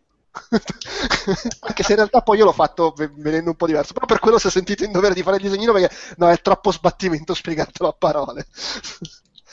Eh, vabbè, Però, se mi fai, fare- se mi, mi fai aprire una parentesi, sì, eh, una cosa molto personale ma molto divertente della mia esperienza con Talos Principle mhm. è che adesso da quando è uscito praticamente non l'ho toccato, cioè da- dalla recensione non l'ho praticamente toccato. Ma l'ho giocato, come, l'ho giocato in una bolla anacronistica, nel senso che tu lo giochi adesso e sai che c'è su GameFAQs. Se Beh, sei mh, morto su quella roba lì, te la puoi andare a vedere e tutto. Avendolo giocato prima che fosse uscito, eh, non c'era un cazzo di niente. Io morivo dalla voglia di vedere cosa succedeva, perché comunque ricordiamo, cioè non l'ho ancora detto, ma la trama secondo me è una roba Sì, no, meravigliosa. adesso parliamo un pochino del gioco, però. Esatto, non, vole- non vedevo l'ora di vederlo, quindi lavoravo tantissimo per risolvere il puzzle anche quando fa- ti sanguinava il cervello. Sì, E da- da- ed è un'esperienza di gioco diversa secondo me, perché ho avuto dei momenti di frustrazione senza dubbio più alti dei tuoi, ma ho avuto un paio di momenti di godimento tripli. Eh, no, ma in, in realtà io veramente c'è proprio solo nel- nell'area finale, non neanche nell'area finale, non mi ricordo, forse per trovare perché ci sono le stelle che sono le cose da trovare segrete e che ti danno poi l'accesso alla parte finale per il super finale. e sì, forse sì, per, sì. per trovare un paio di stelle mi sa che sono andato a guardare la soluzione, anche perché poi c'è un sistema, beh, c'è un sistema di int interno al gioco, solo che uno è uno sbattimento sbloccarlo, e vabbè, io l'ho anche sbloccato, ma una volta che l'hai sbloccato, poi gli int sono un po' vaghi, diciamo. Quindi cioè, ne ho visto uno, ah, vabbè, vaffanculo. eh, che è anche carino, no? È una di quelle cose, cioè, ti diamo i suggerimenti, ma per arrivarci devi comunque risolvere dei puzzle in più. E, però poi in realtà i suggerimenti, cioè è, più, quasi più il divertimento di arrivare a sbloccarli che averli i suggerimenti. Ehm, sì, no, comunque me lo sono goduto, me lo sono giocato e poi vabbè, in quei due o tre punti in cui, ok, qua sono nella situazione non vedrei, sono sicuro che non vedrei cosa c'è dopo, guardo la soluzione. Eh, allora, eh, torniamo al punto di partenza. Per chi eventualmente non lo conoscesse, è un gioco indie sviluppato dal team fatto da, que- da gente uscita dai People Can Fly. No, mi, son- mi sto- scusate, no, mi confondo con quell'altro. Questo qua è fatto da quelli di Sirius Sam. Eh, e tra l'altro c'ha un po' la faccia da Sirius Sam, paradossalmente, secondo me. Le ambientazioni desertiche. Sì, allora, quando, quando- quando ero dagli egizi, questo si può dire, non è una Sì, roba... mm, Eh, spoiler! Eh, beh, insomma, È un non so piccolo spoiler, ma è uno spoiler di quelli appetitosi. Lo spoiler che ti dice, ah! Cioè, non lo spoiler che ti rovina la sorpresa. Comunque, lì faceva tanto a Sirius Sam. Sì, sì, no, ha dei momenti da Sirius Sam proprio a, li- a livello di estetica dell'ambientazione. Poi il gioco è una cosa completamente diversa perché è un puzzle game in prima persona. Ehm, c'entra fino a un certo punto, però è il modo più banale per descriverlo è dire un po' alla porta, anche se poi con porta non c'entra poi così tanto. Un po' alla porta nel senso che è un puzzle game in prima persona in cui bene o male c'è una meccanica che hai all'inizio e che ti porti fino alla fine e se ne aggiungono altre e in cui è importante anche l'aspetto narrativo. La differenza con Portal, soprattutto con Portal 2, è che Portal 2, la- perlomeno il single player, è un gioco in cui è molto forte il fatto che ti sto raccontando una storia e ci sono degli enigmi attorno. Talos Principle è molto più un puzzle game in cui c'è anche una componente narrativa che se vuoi puoi seguire e che è anche molto bella. Non so se sei d'accordo. Sì, assolutamente, Cioè, assolutamente. obiettivamente tu puoi skippare tutto e fottertene del, del racconto. e Però, del- però non capisco con che cuore tu lo possa fare. So che ci sarà qualcuno che lo farà. Eh, ti sbatti i marroni a seguire, non ti interessa. Eh, E puoi però anche ehm, solo come il puzzle game con l'atmosfera figa e ciao. Cioè, come avere il Signore degli Anelli e dire, vabbè, ma vaffanculo, voglio vedere le figure io. Quella roba lì. Sì, sì, per carità. abbastanza legittimo, secondo me. Vedi, vedi, vedi, vedi. E, allora, a livello, la, la cosa carina, dunque, a livello di meccaniche, eh, è inutile stare qui a descriverle, però diciamo, la- la quella base è ci sono dei generatori che sparano fuori sti raggi laser e tu devi capire come collegarli in giro per il livello per, per sbloccare le cose e poi si aggiungono È pedali. come alcuni enigmi di Portal senza i portali, Esatto, sì, qua in realtà ma con delle cose che ti giustificano l'assenza dei portali, perché alla fine la meccanica è la stessa, proprio anche a livello di, di puzzle. Il fatto che siano dei riflettori piuttosto che dei portali a livello di gameplay non cambia praticamente niente, cambia solo un po' l'effetto percepito di what the fuck, che però lo ripristinano con una cosa che tu ben sai e Sì, sì, sì. e che è proprio a un certo punto dici ah beh è semplice sto gioco sì ha enigmi intelligenti cazzuti ma No, aggiu- aggiunge cose, ma no, poi a un certo punto dice Bram ti appoggia la fava sul tavolo e ti dice bene adesso sei tanto intelligente no sì, no, e poi aggiunge cose tipo, per esempio, una, una- una- una cosa molto carina è che da un certo punto in poi iniziano ad esserci eh, collegamenti, e non la spiego ulteriormente, fra i diversi puzzle. Eh, e anche, cioè, ti- ti- ti- si inventa sempre cose nuove per spingerti anche a ragionare in maniera diversa. In questo è in- forse anche un po' troppo intelligente a tratti, nel senso che magari non ti viene neanche in mente di farle determinate cose. Eh, no, però molto bello e tra l'altro secondo me a livello di ok, lo gioco e arrivo alla fine è della durata giusta, nel senso che bene o male io sono arrivato alla fine quando ok, se adesso andasse avanti troppo a lungo mi spaccherei le balle perché è da troppo che sto facendo un po' sempre le stesse cose. Ovviamente se poi vuoi finire al 100%, trovare tutto, un minimo di ripetitività per forza entra in gioco, vabbè, quello è anche un po' inevitabile quando ti incancrenisci su un gioco cercando di sbloccare tutto e vedere tutto. Parentesi, è arrivata finalmente Elena che ha, gio- ha giocato, sta giocando anche lei Talos Principle, quindi insomma se vuoi intervenire. Non so se... ne- Ciao a tutti, mi si sente bene perché sono sul telefono. Allora, non ti, ti si sente bene il problema è che c'è il ritorno della mia voce. Comunque, Talos Principle, avete già parlato della traduzione, voi l'avete giocato in inglese perché siete delle brave In inglese, esatto. Sì. Ecco, perché in realtà io lo sto giocando in italiano. Perché, vabbè, ho, il- ho Steam con- configurato in italiano, non c'è un Ah, è quello tradotto con Google Translate praticamente. Mamma mia, è tradotto malissimo. Subito pensavo che fosse, non so, che parlasse un linguaggio un po' complicato, ma no. Invece no, è proprio scritto male. Cazzo, Ma non nel senso di tradotto con termini, con termini sbagliati, anche con, eh, con preposizioni che saltano. Allora, c'è da dire che mi vengono in mente pochi giochi. No, però ascol- cioè, non possiamo andare avanti a registrare con le nostre No, voci no. che si sentono tipo Cari fratelli e sorelle! È venuto proprio- È da dire, è da dire, da dire. come alla mamma! Cazzo. Allora, provo esattamente così, è molto Elio. A me piace. Mi viene anche un po' da parlare polacco. Ma ti viene anche da dire, vabbè, no, niente.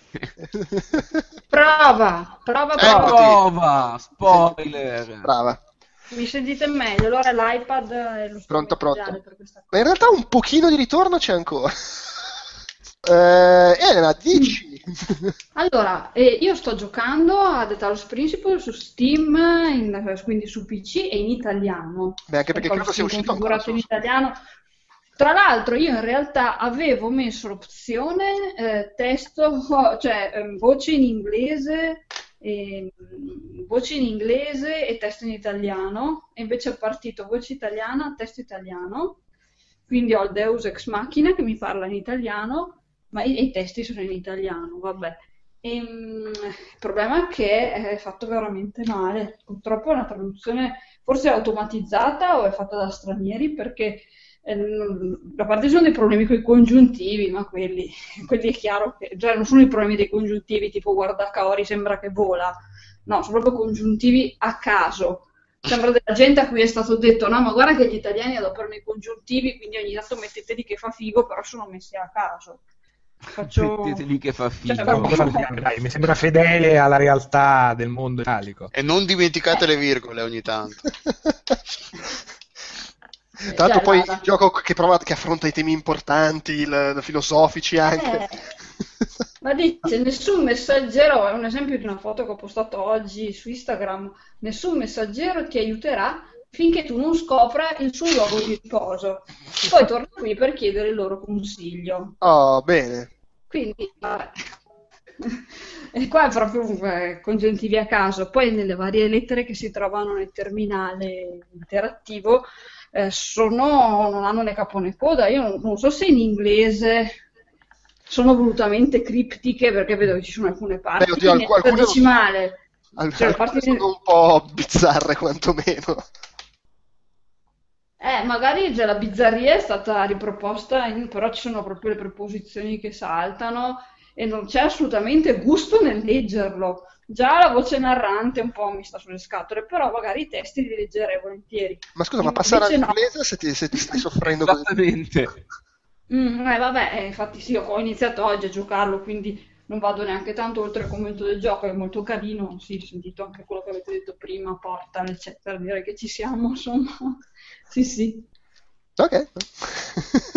Quindi, sai, no, comunque il mio consiglio è giocatelo in inglese, perché anche se non capite l'inglese, No, perché da come è l'hai detto come- è come inglese che non giocarci. si capisce che è un italiano orrendo. Beh, è come se fosse tipo Dante, il gioco originale, e tu però lo giochi ed è in veneziano. Cagare.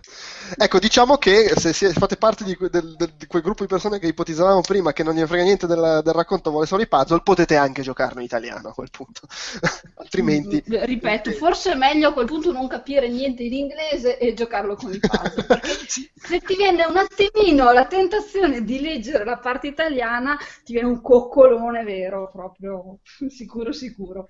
Sì, fra l'altro sulla trama, vabbè, non diciamo niente anche perché eh, è un po' difficile da, da raccontare e chiacchierarne senza boh, spiegare cos'è. Che, che è un peccato. L'unica cosa che volevo dire, che secondo me è molto carina, è il fatto che tu accedi a questi terminali, il grosso della trama lo porti avanti anche tramite questa cosa qua. Quindi devi interagire, devi andartela un po' a cercare la trama, al di là della voce che ogni tanto ti, ti spara cazzate. Eh, hai di nuovo, se vogliamo, un po' stile porta. E, e in questi i, terminali, terminali raccontano sono... la storia in, no, in ordine è... temporale sempre perfetto, come succede spesso nei giochi. Sì. No, allora tu, tu, a parte il fatto che il gioco è molto aperto, nel senso che, vabbè, devi sbloccare i, il, i mondi, però è una cosa abbastanza. Eh, come dire, basilare, nel senso ci sono tre grossi mondi, una volta che hai raggiunto il requisito li hai sbloccati e poi sta più o meno tutto là dentro, al di là dei segreti e delle robe extra. E all'interno dei singoli mondi i livelli sono tutti accessibili, quindi tu in qualunque momento puoi andare dove cacchio vuoi, puoi decidere di ignorare o meno questa o la tal parte, appunto a seconda di dove vai puoi raggiungere i diversi finali, il che è molto figo anche dal punto di vista del gioco, nel senso che se ti blocchi su un enigma ne hai altri 40 contemporaneamente aperti che puoi decidere di affrontare, anche di più volendo. E, però appunto proprio per questo motivo la storia è a pezzetti sparsi in giro, in, in, modi diversi, nel senso che appunto c'è questa voce narrante che ogni tanto ti parla. Ci sono questi terminali dove tu trovi i classici documenti, no? E i documenti sono sparsi nelle varie zone, ma non raccontano una storia in maniera sequenziale, sono elementi eh, che devi anche un po' capire che cacchio intendono dire e così via. E poi c'è questa cosa molto carina che tu ti ritrovi tramite i terminali a dialogare con chissà chi, che ti fa delle domande, tu gli dai delle risposte tipo avventura grafica, e quelli sì sono sequenziali, però in pratica cioè è lui che ti contatta, per cui dovunque tu sia, quando è il momento che lui ti contatti, non, non cambia una sega se sei di qua o di là. Però sono sempre dei momenti di grande emozione perché capisci che sta succedendo qualcosa. Sì, sì, sì. E sai che tra l'altro quel dialogo non lo potrei rifare. non è che roba che puoi dire, posso vedere cosa succedeva se gli dicevo quello, poi pentirti tantissimo di quello che gli hai detto. Sì, e, e, e, ci sono domande, è molto smart come tipo di domande e risposte, quindi ti senti anche un po' stronzo se dai una... No, potevo dirti quell'altra cosa. E a volte ci sono tipo, non lo so, otto possibili risposte, quindi ti lascio po'. In realtà puoi tornare indietro, nel senso che c'è un sistema di... Eh, cioè il gioco salva in automatico, però tu in qualsiasi momento c'è una sezione nel menu da cui puoi fare il rewind di tipo 18.000 checkpoint precedenti, quindi tu puoi ricaricare indietro quanto ti pare, il che peraltro è utile per i finali, perché quando tu finisci il gioco se vuoi vedere, devi, cioè, devi ricaricare il, il, checkpoint precedente e non finirlo e metterti a fare le altre cose per vedere l'altro finale. Ho letto che ci sono tre finali. Ci sono tre finali, sì, lo dicevamo prima, c'è il finale ah, base, ecco, sì, vabbè, il finale vero e proprio e il finale, minchia, sei veramente coglione che sei stato a sbloccare tutto. sono i tre finali. Quello di mezzo è il vero finale del gioco, soddisfacente. Gli altri due sono fondamentalmente due grossi coppini. Ok, secondo me abbiamo detto bene o male tutto quello che c'era da dire su sto gioco. Che è, che ossia, è il gioco dell'anno 2014, probabilmente sì. Eh, beh, quantomeno in ballo. Fermo restando che bisogna avere proprio voglia del puzzle game in cui si sbatte la testa contro il muro, perché è quello, eh, è solo sì, quello. Però in realtà, cioè, per me la parte di trama è così bella. E lo so, però per gustartela devi risolvere i puzzle. Cioè. no, però è proprio una roba in cui mm, cioè, in alcuni momenti era divertente fare i puzzle, in alcuni momenti era come pagare il conto. Però lo paghi tanto volentieri perché hai mangiato no, tanto certo. bene. E no, e poi secondo me è importante dire è, è, è abbastanza abbastanza più tosto di Portal, secondo me, nei, nei momenti in cui vuole essere tosto. Anche per dare un metro di paragone. È più asciutto di Portal. No, sicuramente è più asciutto, però intendo proprio come meccaniche. Portal è più accomodante per come cioè io non... onestamente Portal quasi mi sono trovato più in difficoltà in un paio di momenti perché non riuscivo a fare il saltino che in realtà per gli enigmi Vabbè, No, no, Talos Principle quando picchia, non, non picchia si fanno i salti. di Portal. Cioè, No, infatti, tra l'altro in Talos Principle è zero l'elemento arcade, cioè veramente forse per due stelle devi fare un salto un po' preciso, ma è veramente solo toccarti il mento, riflettere e farti uscire il sangue dall'orecchio. Ma c'è un enigma ma che... Io non, non ci ho giocato, ma siamo più dalle parti di Antichamber, quindi? Uh, no, nel senso no, che non è Antichamber c'ha quelle robe enigmi ti sto prendendo per il culo. No, no, no, è proprio Portal, è proprio Portal. Cioè, è Portal nel senso, ok, hai questa stanza, è un puzzle da risolvere, devi capire come usare questi strumenti che ti metto davanti per arrivare al, alla, al, all'oggetto da raccogliere in fondo alla stanza. Poi in realtà è diverso come meccaniche dinamiche da Portal, però è Portal in quel senso lì, cioè tu hai l'enigma, capisci cosa devi fare, risolvilo. È molto più difficile secondo me di Portal, soprattutto quando arrivi verso la fine e se vuoi andare poi anche oltre. No, non solo, no, no, ma anche solo, anche solo per superare la metà del gioco è più difficile della fine di Portal. Nel senso, all'inizio è tutto molto. mm, Cioè, all'inizio te la, te la dà comoda, poi a un certo punto ti tira una scoppola, poi torna a salire piano piano, e poi a un certo punto diventa veramente difficile. Che ogni, ogni cosa che fai è una roba. mm, No, però, però in questo, impegnativa come gli ultimi livelli di Portal 2. in questo secondo me è intelligente perché comunque anche nelle fasi avanzate, quando tu entri in una stanza nuova, ti butta lì un paio di enigmi tutto sommato, ban- cioè se sei arrivato fino a lì, quelli li trovi facili. No, Quindi ti- anche perché non ti spiega da nessuna parte come funzionano gli oggetti. Sì, quello tra l'altro devi anche capire questa Quegli cosa. enigmi semplici sono il suo modo molto zeldiano per farti capire come funzionano le Sì, cose. no, ma ci, ci sono punti in cui ti ritrovi a entrare in stanze e cioè, sai già come funzionano le cose. E- è proprio il momento, ok, rilassati un attimo che poi la stanza dopo bestemmi. Sì, è il momento, goditi que- questo, questo lo faremo noi, adesso e dopo sono scoppole. No, ma in questo, in questo è fatto bene. Sì, però comunque cioè, di base c'è il fatto che per vedere anche il finale più stronzo vuol dire che devi risolvere tutti gli enigmi base e non è banale farlo. Pa- paradossa- paradossalmente, eh, il finale vero è quasi facile da ottenere rispetto al finale basico, per- proprio perché il finale basico è una marea di roba, mentre il finale vero è tutto sommato è poco in più. Poi c'è il finalissimo che vabbè, ciao. ok, dai, dai, andiamo avanti che sennò... Ma il finalissimo, scusa, do- domanda tecnica, si, si, si- bisogna prendere tutte le stelline per fare il finalissimo. Sì, sì, perché il, fin- il finale base è risolvi tutti gli enigmi dei mondi. Il, Sì. il- il finale, tra virgolette, vero, quello che è, è fai quell'altra zona in più che c'è rispetto ai tre mondi, cioè arrivaci Sì. in fondo. Il finalissimo devi riuscire a prendere tutte le stelle e quando tu prendi tutte le stelle ti si sbloccano i puzzle cons- conclusivi, diciamo. Ah, ok. Perché i puzzle conclusivi sono le stanze in cui entri avendo le stelle. Mhm. Perfetto, grazie. Eh, Madonna, tra l'altro un paio figli veramente di troia dei puzzle con cos'è, vabbè.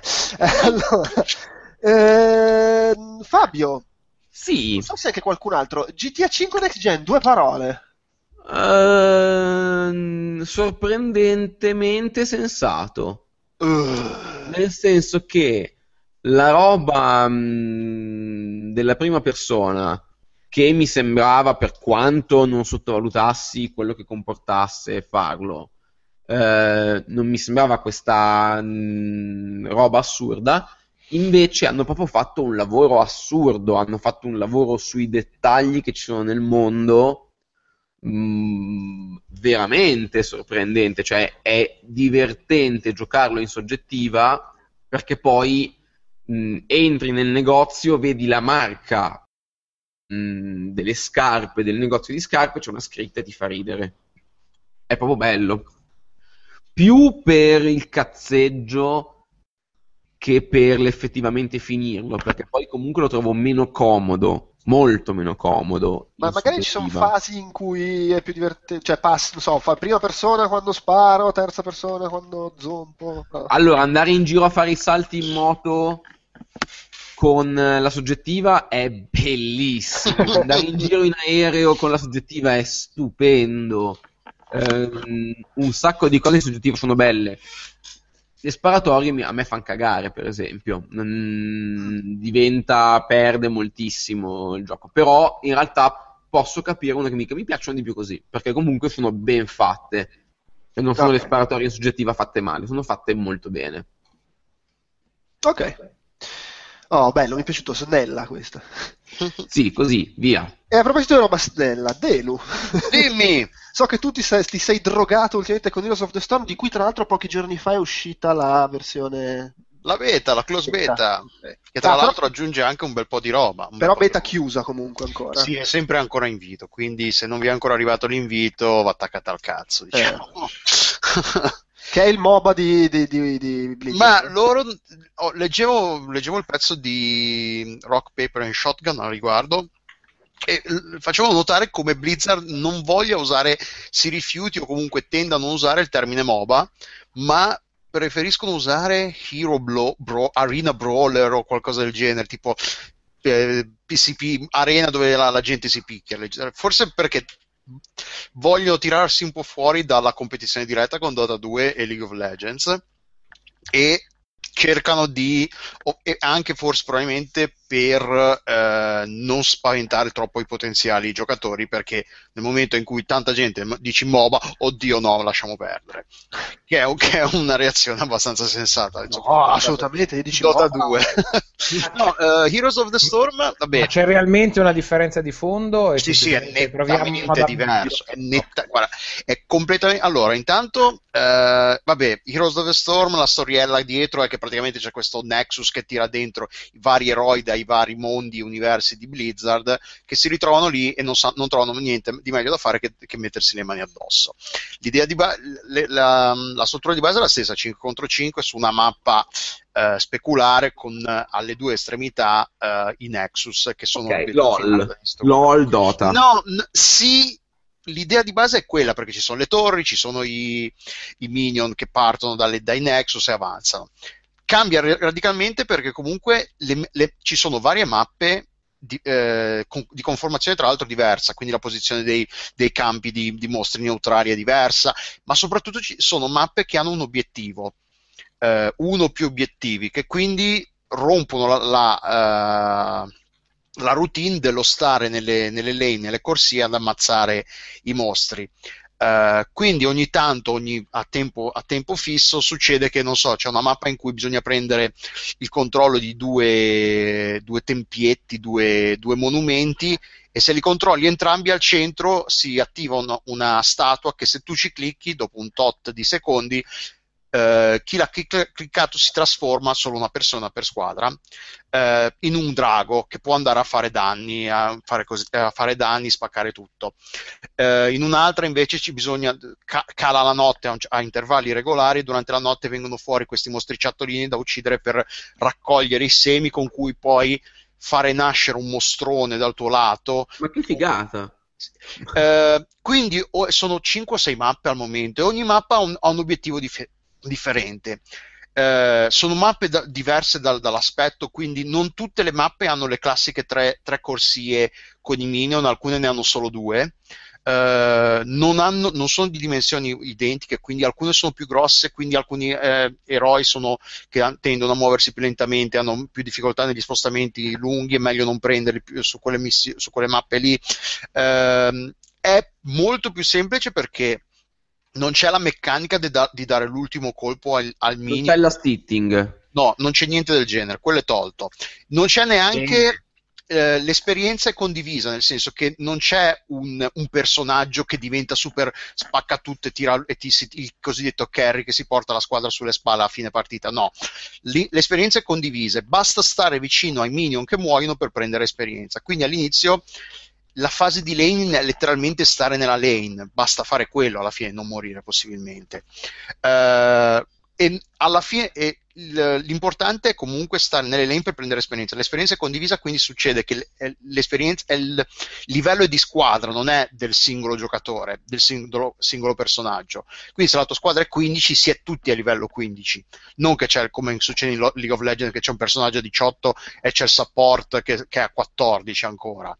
Ehm, ci siete perché è saltato? Sì, sì, Ah, no, ok, eh, sì, Sì, no, sì. stavo pensando se, che- a come lo dicevi incattivito, no, come of Legends, Mi, è- mi support. sta interessando tantissimo. È molto Vai più avanti. semplice, è meccanicamente molto più semplice. eh, non c'è, perché eh, solo il fatto di togliere la stit è una cosa info- fondamentale. Mamma mia, meno sbatti, ma tanto meno è sbatti. nettamente più semplice. Tra l'altro, è un, è un gioco molto più basato sulla coordinazione, perché non essendoci questa cosa del personaggio unico che deve t- an- arrivare alla fine, che più, deve essere più potente di tutti, si eh, crea questa meccanica che sono tutti importanti più o meno allo stesso modo. Hanno tutti i personaggi un ruolo, un ruolo durante le partite, quindi è importante quello.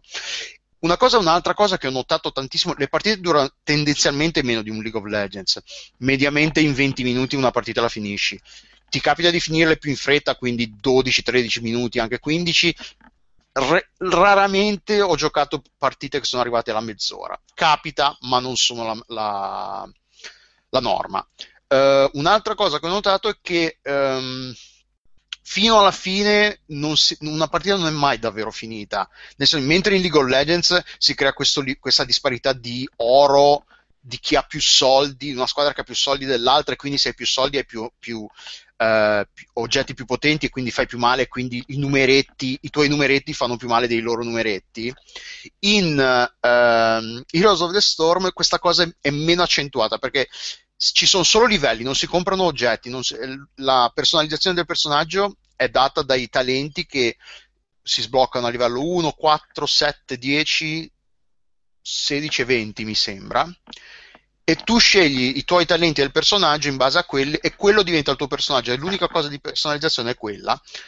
E fino alla fine c'è sempre la possibilità se loro fanno un errore la possibilità di recuperare ce l'hai sempre.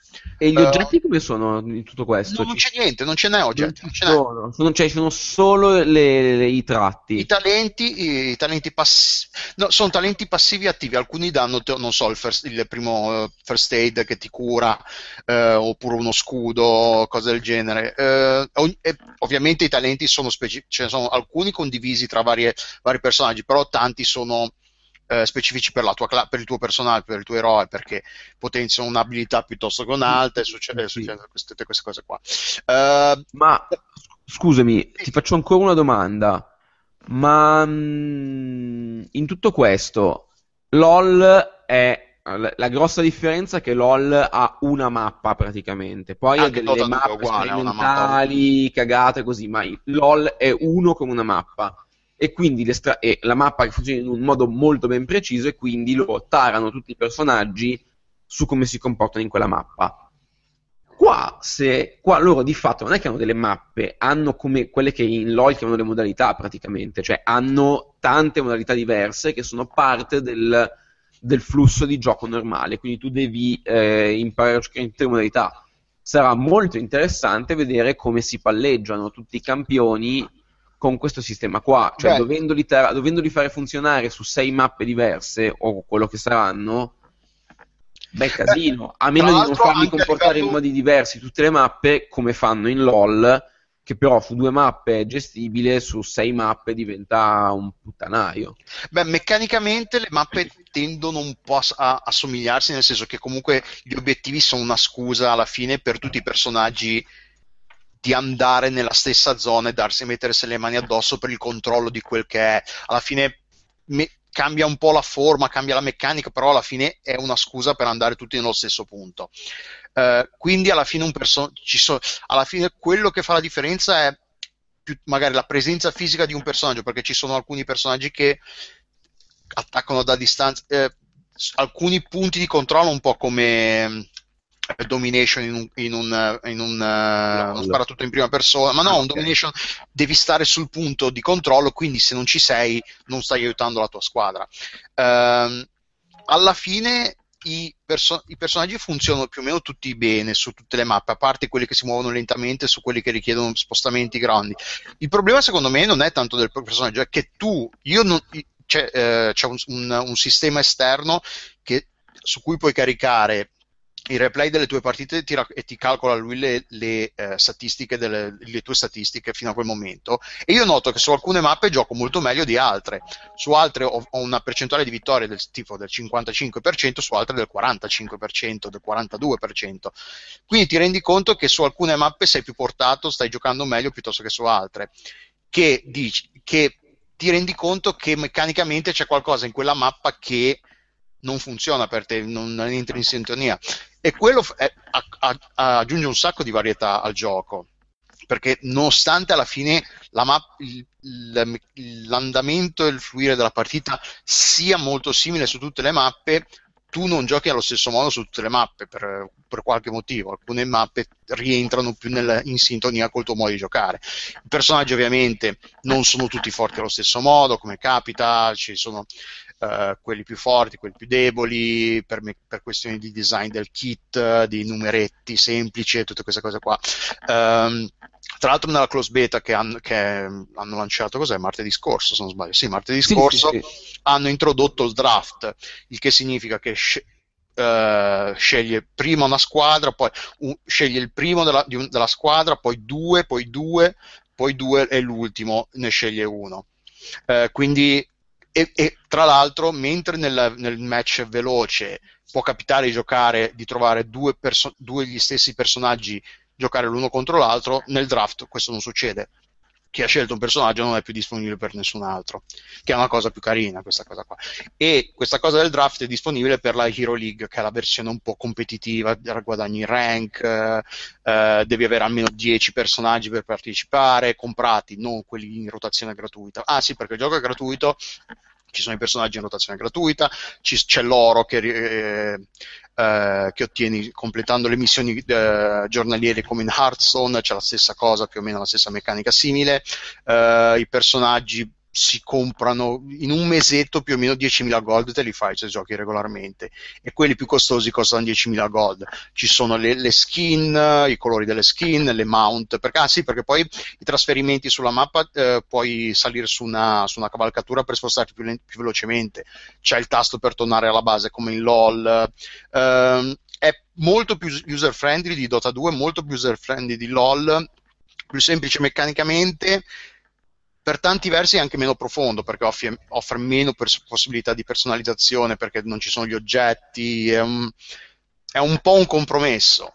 eh, meno complesso e meno con una curva di apprendimento meno ripida, però forse un po' anche un po' meno eh, profondo meccanicamente, strate- sta- sta- sta- tatticamente e strategicamente non saprei perché non sono così bravo da poterlo dire, però no, è molto divertente, a me sta piacendo un botto, e quindi se vi capiterà di essere invitati, non so quando finirà la cross beta e quando incomincerà la open. Ah, non, non ci sono idee. Ma tra l'altro Hearthstone è ancora identificato come beta o... No, no, Hearthstone l'ha lanciato, è, lanci- è ufficialmente lanciato, sì, Ok, sì. Tra l'altro il prossimo quello- sarà questo, quindi. anche quello hanno, sono uscite un paio di es- espansioni, quello no è lanciato, l'hanno Ok, ok. detto Vabbè, tanto, beh, sì. beh, probabilmente nel 2015, anche perché poi il- adesso si dedicheranno anche a quello lì, a quell'FPS che hanno Ah sì, che? Borderlands eh, Blizzard. Eh, Team, eh, Team For- avevo letto, cioè, di quello ne parlano su Edge di questo mese del mese scorso, mese scorso, in cui gliel'hanno detto spudoratamente, ah, ricorda un sacco Team Fortress 2, e loro ci fa, vabbè, grazie tantissimo per questa cosa, Team Fortress 2 è uno dei giochi più belli della storia, se ci dite che vi ricorda Team Fortress 2 è solo che di tanto di guadagnato, che adesso mi sfugge il nome dell'FPS. Vabbè, ma d'altra che parte, cioè, voglio dire, l'ultima volta che Blizzard si è totalmente inventato qualcosa forse era il primo Warcraft, ma, ma va bene così, cioè. Beh, sì, no, alla fine sì, perché tutti, tutti di- hanno questi tre eh, universi, questi tre franchise brand che tirano avanti, che continuano a rinnovare, perché alla fine anche Ah, Hearthstone, eh, Heroes of the Storm, i personaggi sono tutti quelli. Ah sì, poi i personaggi, c'è persino anche Nova, quella di, come si chiama? Ah, sì, quella di, di StarCraft Ghost. Starfrag Ghost, esatto, che hanno ri- la- è un personaggio che c'è. Lo al lo metteranno, sì, sì. come ce l'aveva in StarCraft Ghost. Sì, sì, ovviamente sì. Ok. Vabbè, Vikings è uno dei personaggi che hanno fatto il data mining e hanno scoperto che è tra quelli che, che- che verranno introdotti eh, in, come si chiama, in futuro. L'ultimo che hanno aggiunto è Thrall, Thrall anzi, eh, che è il, il- però ci sono tante facce conosciute, non so, Ah, c'è eh, no. Raynor e Tychus di StarCraft 2, eh, poi chi altro c'è? Stitches di Diablo, che si chiama Tritacarne. Quindi sì, no, bello. bello, divertente. Ok, eh, Elena, È gratis. che è sempre utile. Elena, ci sei Esatto. ancora? Sì, sì, ci sono, ci sono, stavo finendo di sistemare Piazza Doccia. Tranquillo.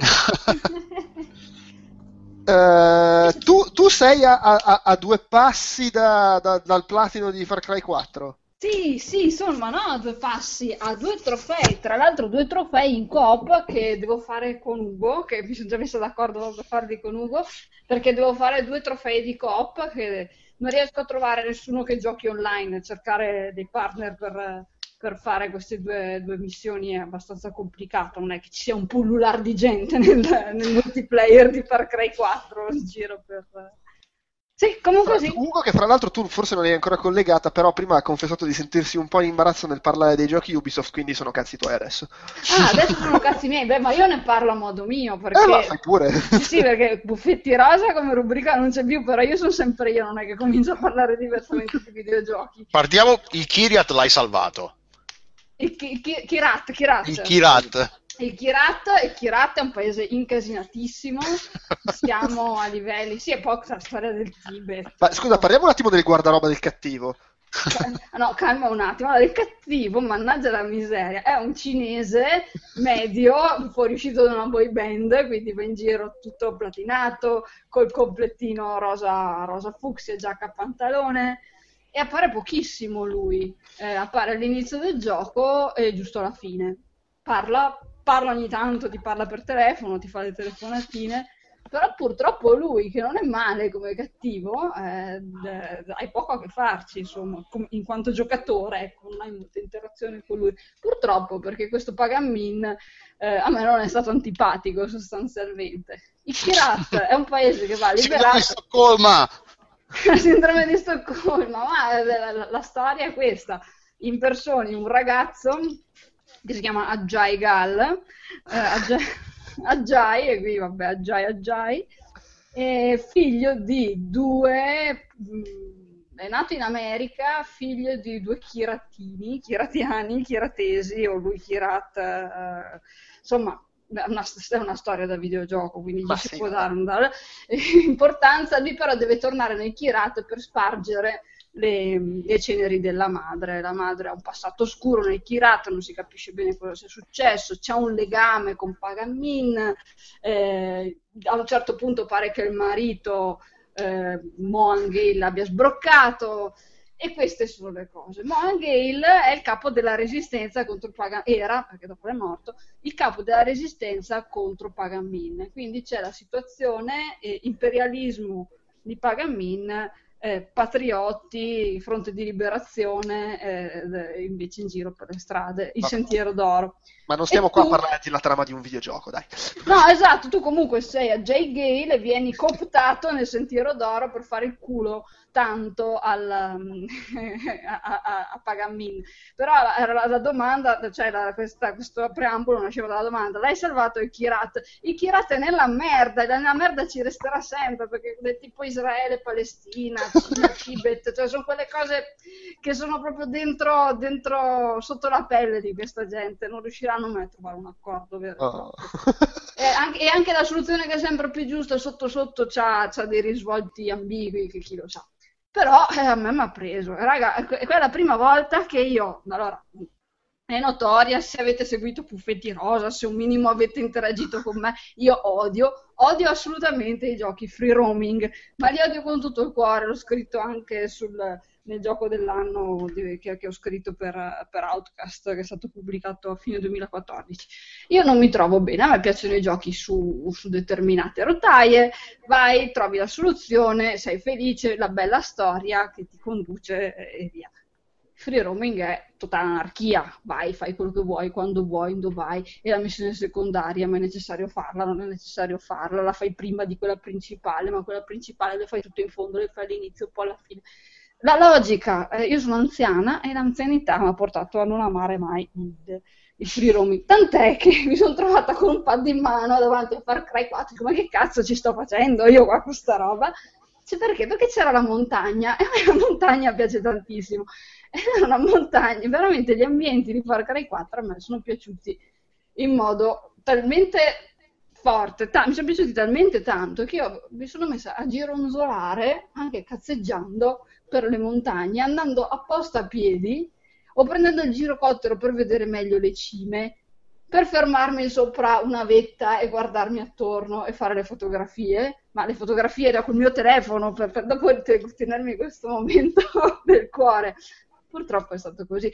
Dovevo ammazzare degli animali, mi piangeva il cuore anche per ammazzare gli animali, uccidere le tigri, gli yak, cioè il tasso del miele, una bestia infame. Il, um, Gli elefanti. Ho dovuto uccidere con un lanciafiamme un elefante. cose, cose di una crudeltà immonda. Tutto questo in nome della libertà del Kirat e anche per beh, i trofei. Perché alla fine mi sono, mi sono che, che sono andata avanti così tanto, eh, andata così tanto avanti che ho detto, cazzo, ma qua ce la posso fare a fare i trofei. Eh, ho fatto un po' di conti ho detto tra weekend, la sera, così e qua qualche mattinatina magari ce la piazzo e, e mi sono trovata che l'altro giorno ero a meno due trofei eh, più uno perché quello finale è il platino che ti dice bella lì Rumi e quindi adesso non so se impegnarmi a fare i due coop oppure lasciarli lì in sospeso un pochettino però devo restituire la PlayStation che non è mia e quindi ma tra l'altro è sempre un bel momento quando tu in realtà hai giocato normalmente per i fatti tuoi e ti rendi conto cacchio sto a due trofei dal, da fare il platino e adesso ci provo mm. eh sì non sono arrivata proprio a meno due che, che, che ho detto vabbè sono a meno due platino e mi mancavano tutte quelle cose proprio da trofeo tipo uccidi eh, tenendoti su una mano sola eh, oppure uccidi 50 persone con, eh, con il lanciafiamme uccidi l'elefante con il lanciafiamme eh, no quella era una, una, missione della moda del Kirat. Ah, okay. della moda del Kirat. sì ma la settimana della moda del Kirat perché questi qua sono in guerra civile tra loro però Paganin siccome è uno che ci tiene al vestire, ha soldato una, una, uno stilista eh, che non mi ricordo come Monsieur Papillon, non mi ricordo come cavolo si chiama. E comunque c'è, c'è, questo stilista che è stato incaricato da Paganin a, per creare le divise della milizia, eccetera, eccetera. E, Paga, e, e questo stilista ti affida anche delle missioni che poi ti sono utili per ampliare lo zaino, le, le sacche per portare le bombe a mano, le munizioni, eccetera. E quindi alla, alla fine mi, mi sono trovata anche a fare queste missioni, andare a uccidere i leopardi delle nevi. Ma, dunque, ci sono eh, tre o, o, tre o quattro missioni in mezzo alle nevi dell'Himalaya. Quelle sono state per me la carneficina, sono state le cose più complicate. Dopo devo dire, perché eh, eh, torniamo indietro un attimino, io non so giocare giochi in prima persona, soprattutto si tratta di sparare, prendere la mira con il pad lo faccio de- decentemente con la tastiera e il mouse dopo qualche giorno di allenamento che devo ripigliare un attimo la praticità. Con il pad sono una foca monaca. E ce l'ho fatta. Tra l'altro andando avanti, vabbè, prendi armi sempre più potenti, riesci a prendere la mira anche più facilmente. Tutti i colpi da cecchino in testa, perfetti, avamposti liberati senza far scattare allarmi, senza che nessuno mi notasse diventata una serpe, una serpe vera proprio. E mi sono proprio divertita perché sono cresciuta io nel mio modo di giocare con questo gioco. E quindi beh, probabilmente oh, Far Cry 4, io penso che non ho giocato agli altri, non credo che abbia nulla di differente rispetto agli altri, non beh, credo che abbia nulla di differente neanche da qualsiasi altro film esistente a parte l'ambientazione. Ma, ma probabilmente è molto simile soprattutto al 3 che ecco. è proprio sì, però è montagna però è montagna camminare per i sentieri è veramente bello è, fatto trekking. è stato fatto molto bene il level, il level design tra tutte le montagne perché si capisce il punto dove la pendenza diminuisce allora probabilmente tu puoi andare a piedi quando invece capisci che la montagna è fatta in un certo modo e di lì non potrai mai salire quando ti butti con la tutelare per raggiungere le, le, le, le, le vallate No, di ti schianti contro gli alberi, non puoi andare però a tutelare contro gli alberi, se no fai la fine di Patrick de Gaillardon e non va bene. Quindi proprio...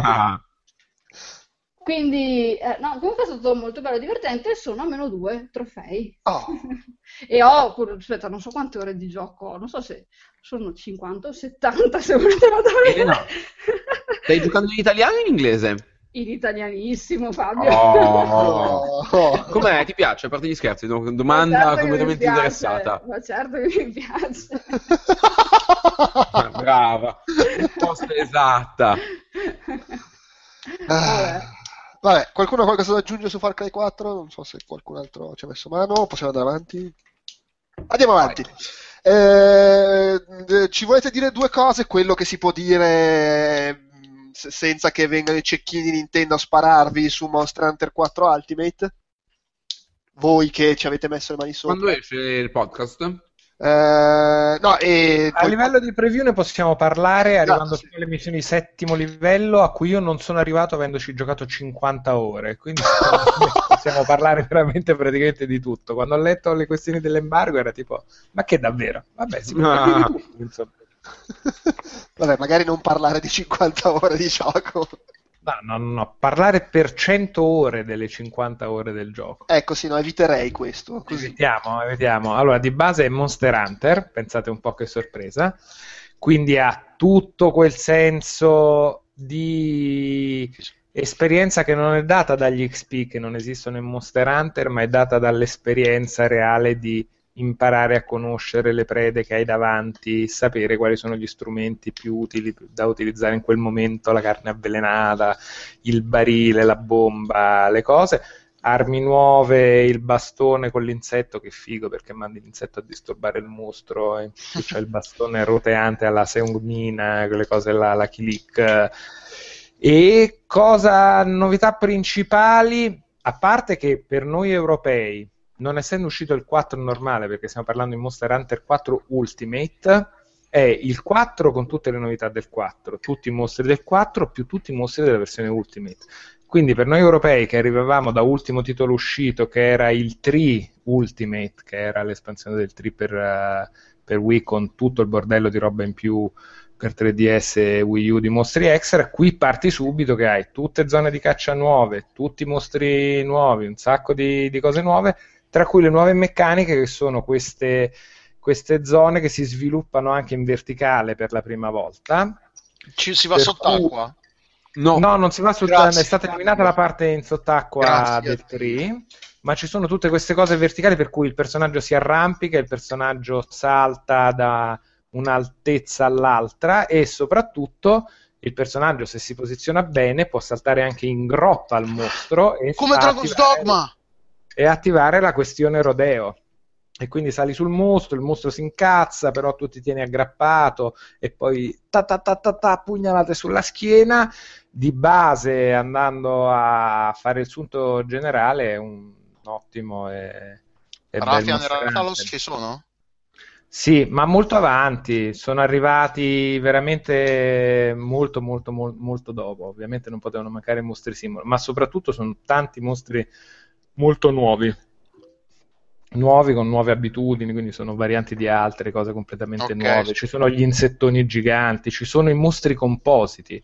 Ok, Cioè, all'inizio affronti un, un insetto che è tipo scarabeo volante. Come si chiamano quelli là? Già, Il cervo volante, tipo cervo volante, metti conto. ehm, fa c'è- le- la picchiata, poi arriva la regina di quella versione là che prende quello là e se lo conficca sopra e in più ha la coda da scorpione e quindi ne combatti due e uno a seconda delle composizioni.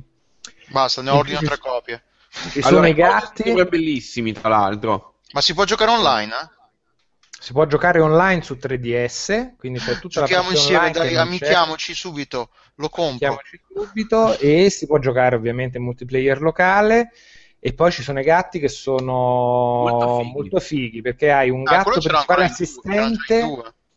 Sì, hai il gatto che nel 3 metti conto aveva il ruolo dell'altro patatino, cioè di supporto, quelle abilità, ogni tanto ti cura, ogni tanto fa, ma qui li puoi equipaggiare utilizzando altri, eh, diciamo, resti di mostro che non sono quelli che servono a te per, la- eh, per l'armatura, per le tue armi, quindi non stai lì a rosicare dicendo ma che È faccio? come un altro livello di, di oggetti. Un altro livello di customizzazione dei gatti in più andando avanti sblocchi anche il secondo gatto quindi quando giochi da solo puoi girare con due gatti che hanno abilità specifiche ognuno e diciamo classi quindi c'è quello che ti cura c'è quello che ruba al mostro materiali c'è quello che raccoglie in giro cose, c'è quello equilibrato, c'è quello di combattimento incazzatissimo. Ah, ma quindi hanno, le- hanno, come si chiama, il, il carat- le- le- i tratti caratteriali come nel secondo, quindi te li scegli in, ma- in modo che siano utili, Sì. che non stiano a rompere Sì, coglioni. esattamente. E Sì. poi a seconda di come Sì, e si combinano in due, quindi è figo vedere le cose che fanno insieme. Ci sono quelli che tirano fuori il carretto da combattimento e caricano il mostro, fanno delle robe veramente figo.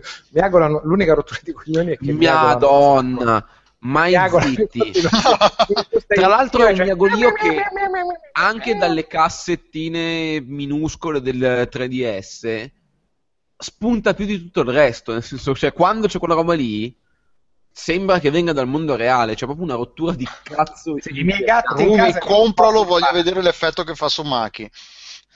Eh sì, I miei gatti erano un po' turbati. eh. Però è carino che gli metti i vestitini, poi li mandi nelle missioni di caccia. C'è un nuovo giochino bidimensionale, diciamo, alla carta forbice e sasso dove li mandi in missione, un po' come mandavi i pescatori nel 3. Soltanto che qui giochi delle parti per cui selezioni quelle con le abilità carto sasso forbice giusta per i mostri che devono andare a combattere, li mandi a pesca. Comunque è proprio Monster Hunter perché come gli altri è contemporaneamente epico forte e coglione forte, mm, quella- quelle robe da Trigun che passa dal super, super serio al- alle minchionate della gente che si abborfa di, di pollo. Sì, sì, che fa i, mega pastoni, le super abboffate dal cuoco micioso cinese.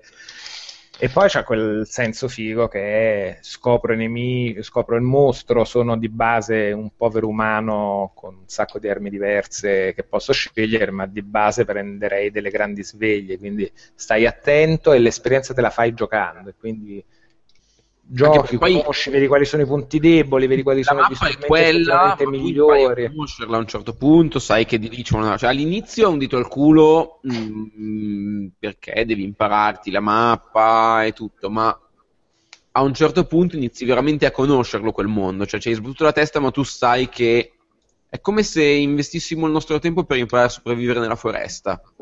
Sì. Poi ci sono delle mappe un po' randomiche delle missioni Gilda che ti danno altre cose per svecchiare le, le armature, le missioni diciamo da esplorazione in giro ed è effettivamente molto figo quando impari a conoscere cose perché se prima è oddio oddio dove vado? Mi devo nascondere poi inizia a diventare sai che c'è? Qui ti metto il bocconcino avvelenato che ti attiro mentre sei rincoglionito mi arrampico sopra ti cavalco e proprio ti sculaccio alla grande non mi fai più paura con sempre Eh, il no, rischio è che se giochi distratto prendi le sveglie, ma se giochi attento e sai quello che stai affrontando, ah, e qua ti scarto di lato, e qua vado di È qua. come pam, pam, conoscere il boschetto fuori dal tuo villaggio. Cioè, a un certo punto ci sei andato così tante volte e all'inizio ci vai a fare stronzate. Che lo- o lo conosci, quando, quando arriva il momento di conoscerlo, lo conosci. Oh, bello. Sì, e poi tutti quei livelli di profondità che a seconda del livello di scimmiatura puoi andare a scavare, quindi ti vuoi interessare a mettere le gemme da decorazione sulle armature? Sì, hai dei bonus in più che potresti non avere resisti alla fame, quelle classiche cose delle Monster Hunter, oppure te ne puoi No, le tranquillamente gemme non sbattere. c'erano. dove- nel, Sì. nel non c'erano le Sì, gemme. come no, come Ah, no, avevo le decorazioni delle armature. Eh, non mi ricordo. Le armature hanno degli slot liberi in cui puoi mettere delle gemme che vai a forgiare che ti danno dei bonus ad alcune abilità che magari sono innate nell'armatura ma non arrivano a 10 per attivarsi, quindi fai tutto un mix maxing, ti gestisci quelle robe lì. Quindi a seconda di quanto vuoi scendere nella tana del bianconiglio hai da scavare. Eh, Io ci scenderò, ci, bu- mi- ci cadrò con tutti i pie- i piedi, con tutti e due i piedi, come si dice. L'ho già, lo so. Bella lì, 13 febbraio poi Insieme al, al mio 3DS. Sì. Va bene. Io lo sto giocando su 3DS classico con il control stick Frankenstein. Vabbè, senza Pro, control vabbè. stick è proprio un Sì. po'. Beh, pazzo, io, eh. io ero uno di quelli che aveva, aveva era un master maestro, cintura nera della- del granchio sulla PSP. Su PSP, quindi- poverino. Lo sai che le tue dita a 70 anni non ci arrivano dopo Ma che hai giocato a 70 anni? Faccio- fanno- mi fanno già male adesso, figurati quando cambia Eh, vedi, tempo. l'artrite brutta. Ok, eh, racconti dall'ospizio. E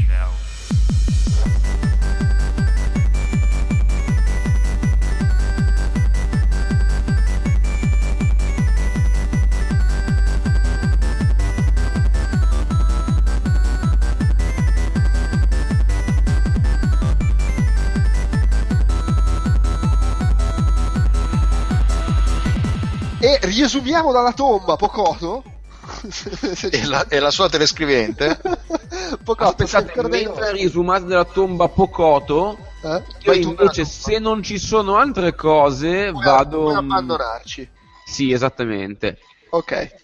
E ci sono altre cose in scaletta. No, direi che puoi anche levarti dai coglioni. Molto Ciao, bene, amici.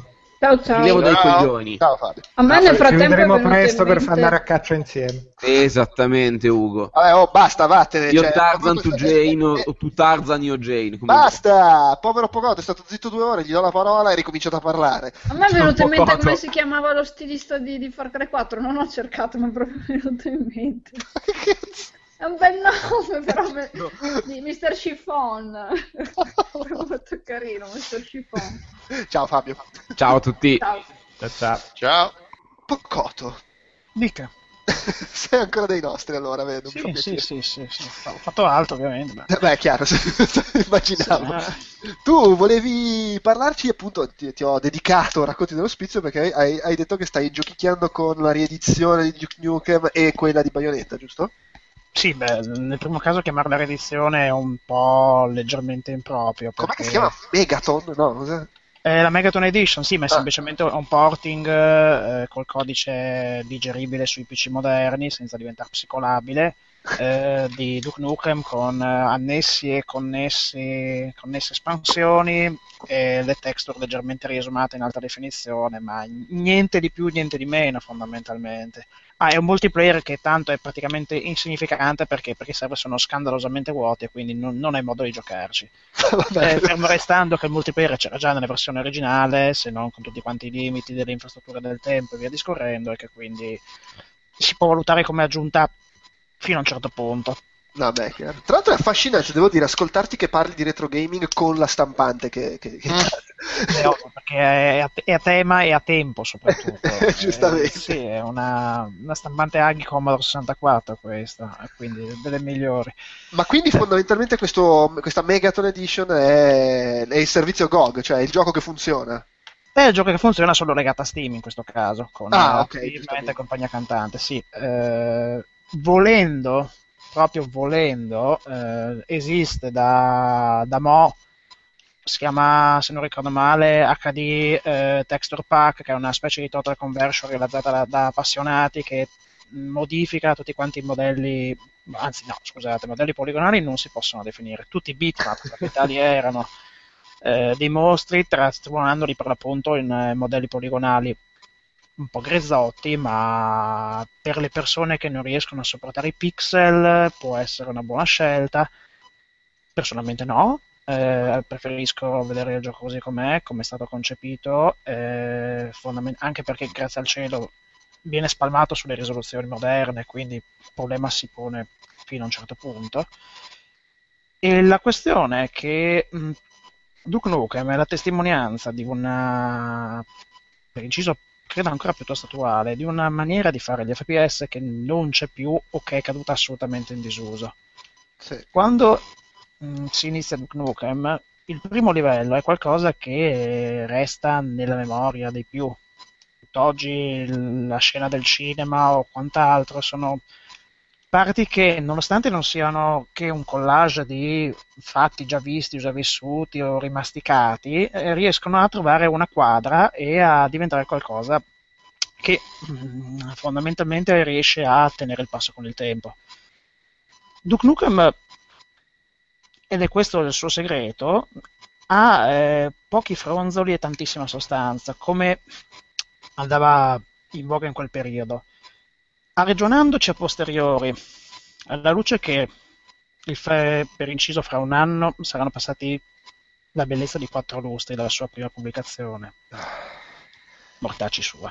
Eh, Duke Nukem ebbe, non per causa sua, mm, e non, non credo che si possa definire una colpa, il problema è che fu schiacciato neanche sei mesi più tardi da Quake, il quale, a mio avviso, al margine della grafica poligonale, non è che portasse poi gli stessi contenuti o la stessa qualità dei contenuti che portava il titolo 3D Realms, sul quale va la mia preferenza da sempre. Quake era un ottimo showcase grafico, però soffriva per certi versi di quella che poi qualche anno più tardi è stata definita la cosiddetta sindrome di Gears of War, cioè degli ambienti di una piattezza rara con quattro colori messi in croce smorti, cosa che per inciso non si può assolutamente dire di Duke Nukem, il quale era un arcobaleno, nel senso di situazioni, di citazioni cinematografiche e di tutto quanto un, non so, un putpurri di, di, cultura popolare che era stata poveramente buttata dentro il frullatore, premasticata, predigerita e poi rimessa in circolo. Ciò che mi piace è che per inciso mh, mm, ho giocato diverse versioni del gioco, no? cioè, questo è un ritorno, fra cui quella per Nintendo 64 che ricordo con somma tristezza, ma ahimè, eh, quello passava al commento in quel periodo e me la, me la fece piacere. Pensa che io l'ho giocato su Saturn anche. La versione su Saturn, cre- Saturn credo che fosse un filino meglio. Quella per Nintendo 64 non era brutta, attenzione, aveva una aliasing però pesante ed era censuratissima e questo era il grado peggiore. Aveva le cutscene tutte quante cambiate e, non, pratica- e praticamente le, le, famose donne imbozzolate, la citazione di Alien era totalmente distorta. Secondo le, le censure made in Nintendo era semplicemente possibile solo salvarle e non ammazzarle come succede nelle altre versioni, Saturn compreso. Mentre su PlayStation era un disastro atomico, la conversione era bruttarella, ma non si, non, cioè, non si è mai capito per quale motivo su PlayStation anche Doom la conversione lasciava assolutamente a desiderare. Quake girava meglio su Saturn, sempre per ritornare su Beh, ma c'è una questione tecnica molto semplice, tra virgolette, che il Saturn nasce come console dei fasti del picchiaduro e dello sparatutto e quindi votata al 2D e con il 3D come ripensatura successiva, mentre il, la PlayStation è l'esatto opposto. Beh, ma fu anche una, quest- una questione di pigrizia. Texture sulle robe andiamo, eh, ma, ma relativamente. Se tu pensi. Il, il Saturn era molto più giusto a gestire roba fintamente 3D, ma in realtà 2D, e la PlayStation viceversa. Beh, ma il build engine è 3D puro, o lo stesso Quake era tutto quanto 3D mm. reale. Quake è 3D reale. Quake era 3D reale, il build, il build engine è 3D finto. Su, sugli ambienti è 3D reale perché profondità ne ha. Cioè, non è che sono, sono strutture... texture in verticale, non, è, non sono modelli 3D reali. E Quake sì, è 3D reale completo perché anche comunque i mostri sono modelli poligonali puri puri. Però, mentre... scusa Ugo, ma però gli ambienti sono in 3D, no? Mm, eh, sono tra virgolette in 3D come puoi intendere in 3D quelli di Doom. Sì, sì, sì, in quel senso, sì, sì, perché... Eh, quindi in realtà sono delle texture messe in verticale, non, so, sì, non no. sono dei solidi, eh, mettiamola così. Sì, hanno sono però... dei solidi texturizzati, sono delle texture. Ah, hanno però delle. Hanno nel senso. Sono, C'è sono un'arena delle... vuota in cui ti muovi e ci Nel senso, le arene hanno degli spigoli, non è che sono soltanto delle stanze rettangolari. In, te... in quello puoi intendere una certa sì, tridimensionalità. Sì, sì.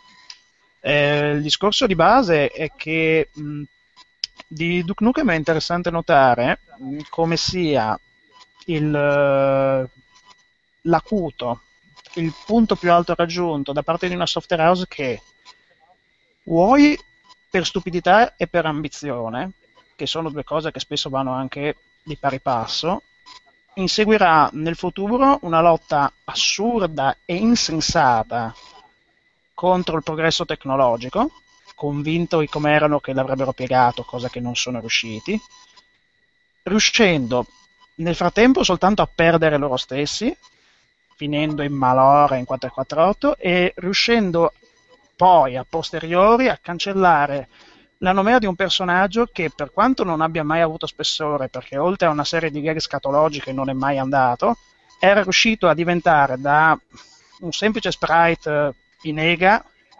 qualcosa di più è una delle icone, fra virgolette, del gaming PC anni 90, che chiaramente poi, con tutto quello che è successo e col disastro fatto da Gearbox, che ha parte delle colpe sì, ma non tutte, si è trasformato in, in un nulla, proprio spezzando quelle poche speranze che avevano gli utenti e che avevano mantenuto nel, nel corso dei decenni successivi, quando si sono visti più volte, più volte rimandare un progetto che alla fine probabilmente non doveva uscire e sarebbe stato meglio così. Fra l'altro, senza cambiare neanche troppe parole, può sembrare che stai parlando di Sega e Sonic.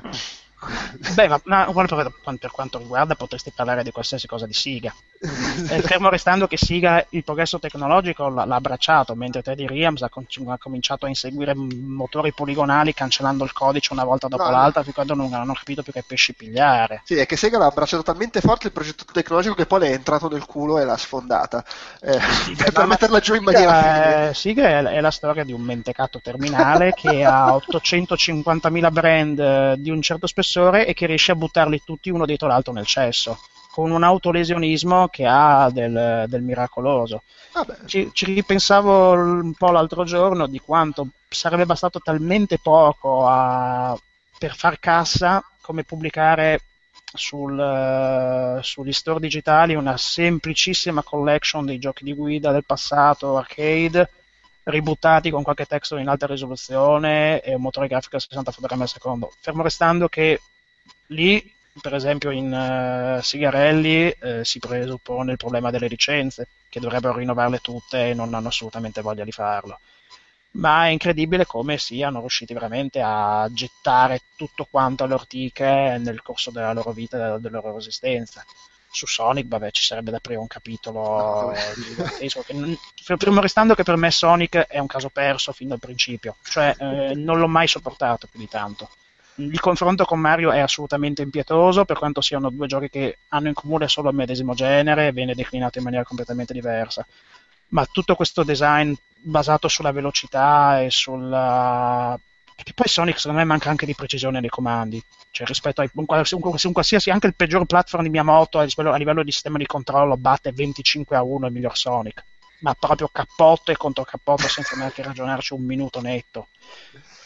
Poteva piacere solo agli americani, cioè proprio per dirla per intero e per, per, per usare i termini più dispregiativi nei confronti degli Yankee. E di fatti oh. ha fatto, cioè proprio lì. Era nato, Naka l'ha confessato, a loro uso e consumo, lì ha fatto breccia e basta.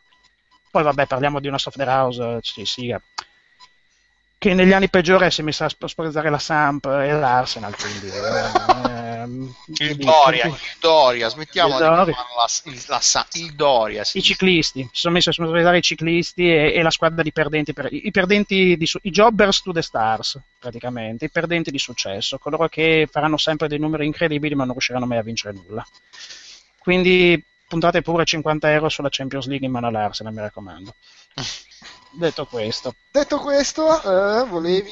abbiamo chiuso con Duke Nukem? O... Sì, mm, possiamo chiudere. Vogliamo parlare anche dell'ennesimo confronto con, eh, con Quake? No, no che... ah, possiamo parlare del fatto che la versione per Nintendo 64 era sviluppata dai poverissimi Eurocom, che poveri non nel senso dispregiativo, ma poveri perché sono passati a miglior vita da un paio di annetti, condannati da Activision all'oblio dopo l'atroce eh. 007 Legends, sviluppata in fretta e furia. E... Bravo Activision, eh, complimenti eh, sempre i migliori. Come trattate voi le software house non le tratta nessuno. Dopo aver, ammazza- dopo aver ammazzato Bizarre Creations, eh, guarda, hai fatto un team di 007, faceva schifo, colpa tua, muori. Bravi, no, no, ma bravi, ma complimenti. Eh, vabbè, sono le vittime, le vittime di Activision. Ma parlaci invece un po' di com'è Bayonetta. In di Bayonetta? Bayonetta. riedizione Wii U. Ah, eh, diciamo che giocare a Bayonetta è sempre un piacere. Fin, eh, la mia esperienza precedente parte dalla versione purtroppo minore, quella per PlayStation 3, che grazie al cielo post-patch aveva un eh, frame rate quasi accettabile, fermo restando che era molto lontano dalle performance delle versioni per Xbox 360, che prima dell'arrivo della versione Wii U era mh, mm, il punto più alto. La versione PU, la versione scusate, per la console Nintendo ha il grosso vantaggio sotto il profilo tecnico di aver tolto qualsiasi tipo di tearing che c'era invece nella versione Microsoft e di avere un aggiornamento a schermo quasi sempre ancorato a 60 fotogrammi al secondo. Gli unici passaggi in cui non arranca il motore grafico ma si vede qualche tentennamento di troppo si hanno nel verso il finale nel livello dell'aereo dove si notano un paio di blocchi non microscopici proprio va giù non so per quale motivo e in un passaggio della, della torre famosa vabbè ma lasciamo stare.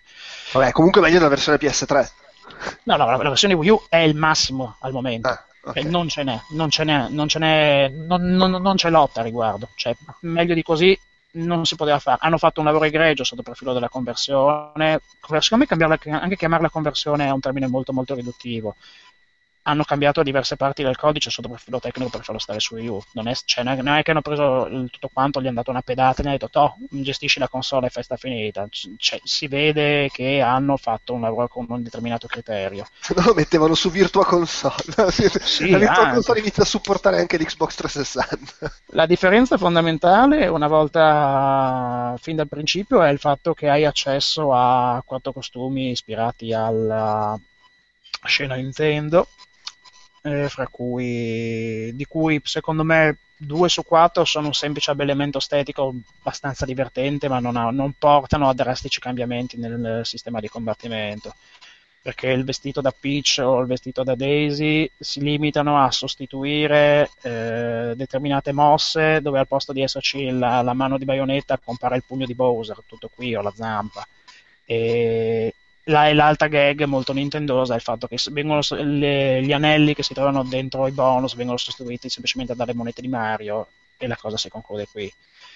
La cosa cambia un po' eh, con il costume di Samus che ti permette beh, chiaramente di sparare con eh, il, il, cannone che ha nel braccio e che, che funziona nei juggle, devo essere sincero oppure il costume di Link che ti dà l'accesso al parry anzi, parliamo alla parata prima di comprare la famosa, adesso non riesco mai a pronunciarlo, la Moon of uh, Sarcazzo, cioè l'artefatto all'interno del gioco che ti permette di fare le counter e di parare le mosse avversarie spingendo. Non era tipo l'anello lunare, cosa che era una roba del ah, genere. Ah, ma io, io. Mh, mm, ma anche io ci giocavo in inglese, però rigorosamente in inglese. Un ringo, non mi... boh. la, la Moon of Cala, Calamara. Ah, ok, sì. Sì, non lo so, l'avranno chiamata Otto Tornante in italiano, non oso neanche immaginare cosa, cosa abbiano fatto. Eh, cos'è Bayonetta? Bayonetta è il, la dimostrazione palese di come, sotto un certo punto di vista, la scuola giapponese, se ha voglia di fare, sia per certi versi e per certi veneri, generi insuperabile. Bayonetta è un concentrato tutt'oggi mh, di eh, giocabilità pura dove le diverse sfumature emergono soltanto approfondendo il sistema di combattimento. Finirlo nel primo istante, finirlo al normal, non significa assolutamente nulla. Tutto quanto emerge quando si cercano di sbloccare gli obiettivi, compresi i portali, o quando si cerca di sbloccare tutti quegli extra che sono nascosti, che non vengono citati dal gioco, e che richiedono veramente che, ore e ore e ore e ore e ore da spendere sul gioco. Che, e questo continuo eh, ripetere i medesimi passaggi secondo me non è assolutamente una cosa pesante o una cosa, o una cosa fastidiosa. Uno degli obiettivi ausiliari famoso è quello per sbloccare Rodan, il, il, il venditore, il diavolo, come si volesse dire, che se non ricordo male viaggia sui uff, 10 milioni di halos, una roba simile, per essere sui 10 milioni di monete, non, adesso non lo ricordo il dato con precisione, comunque è una cifra immane che tiri fuori come un grande pazzesco. Ci sono bonus che ti vengono sbloccati dopo eh, che completi 100 capitoli. Considerate che il gioco ne ha una run, ne ha 16, fate un po' poi i vostri conti cioè anche volendo finirlo all'easy, al, al very easy all'easy, al normal, all'hard, sui, siamo sui 48 capitoli fatti, cioè nemmeno a meno della metà. Eh, ce n'è, ce n'è eh, ed è bello notare come non sia assolutamente punitivo perché per quanto lo sblocco dei portali questi livelli extra che sono stati preparati dal team di Platinum per approfondire le conoscenze del sistema di combattimento eh, siano spesso nascosti nel backtracking o in punti molto particolari, richiede un'esplorazione molto molto approfondita. È bello notare come nella progressione dei, eh, dei versetti all'interno del gioco eh, il, gio- il, codice stesso salvi automaticamente a più riprese, permettendo nel caso si commetta un errore di ricaricare la partita e quindi di cercare di eh, metterci una pezza a quello che è stato perso, mancato, via discorrendo. Quindi Bayonetta è un gioco concepito mh, con la testa perché tutto quello che fa non lo fa eh, per una casualità, non lo fa, i, i, continui salvataggi non li fa per tendere una mano al giocatore, anche, voglio dire, uno è stufo di giocare al salvataggio fino all'ultimo momento può riprendere tranquillamente, ma lo fa per una serie di compiti e di scopi precisi che almeno in prima battuta non sono così chiari, lo diventano più avanti.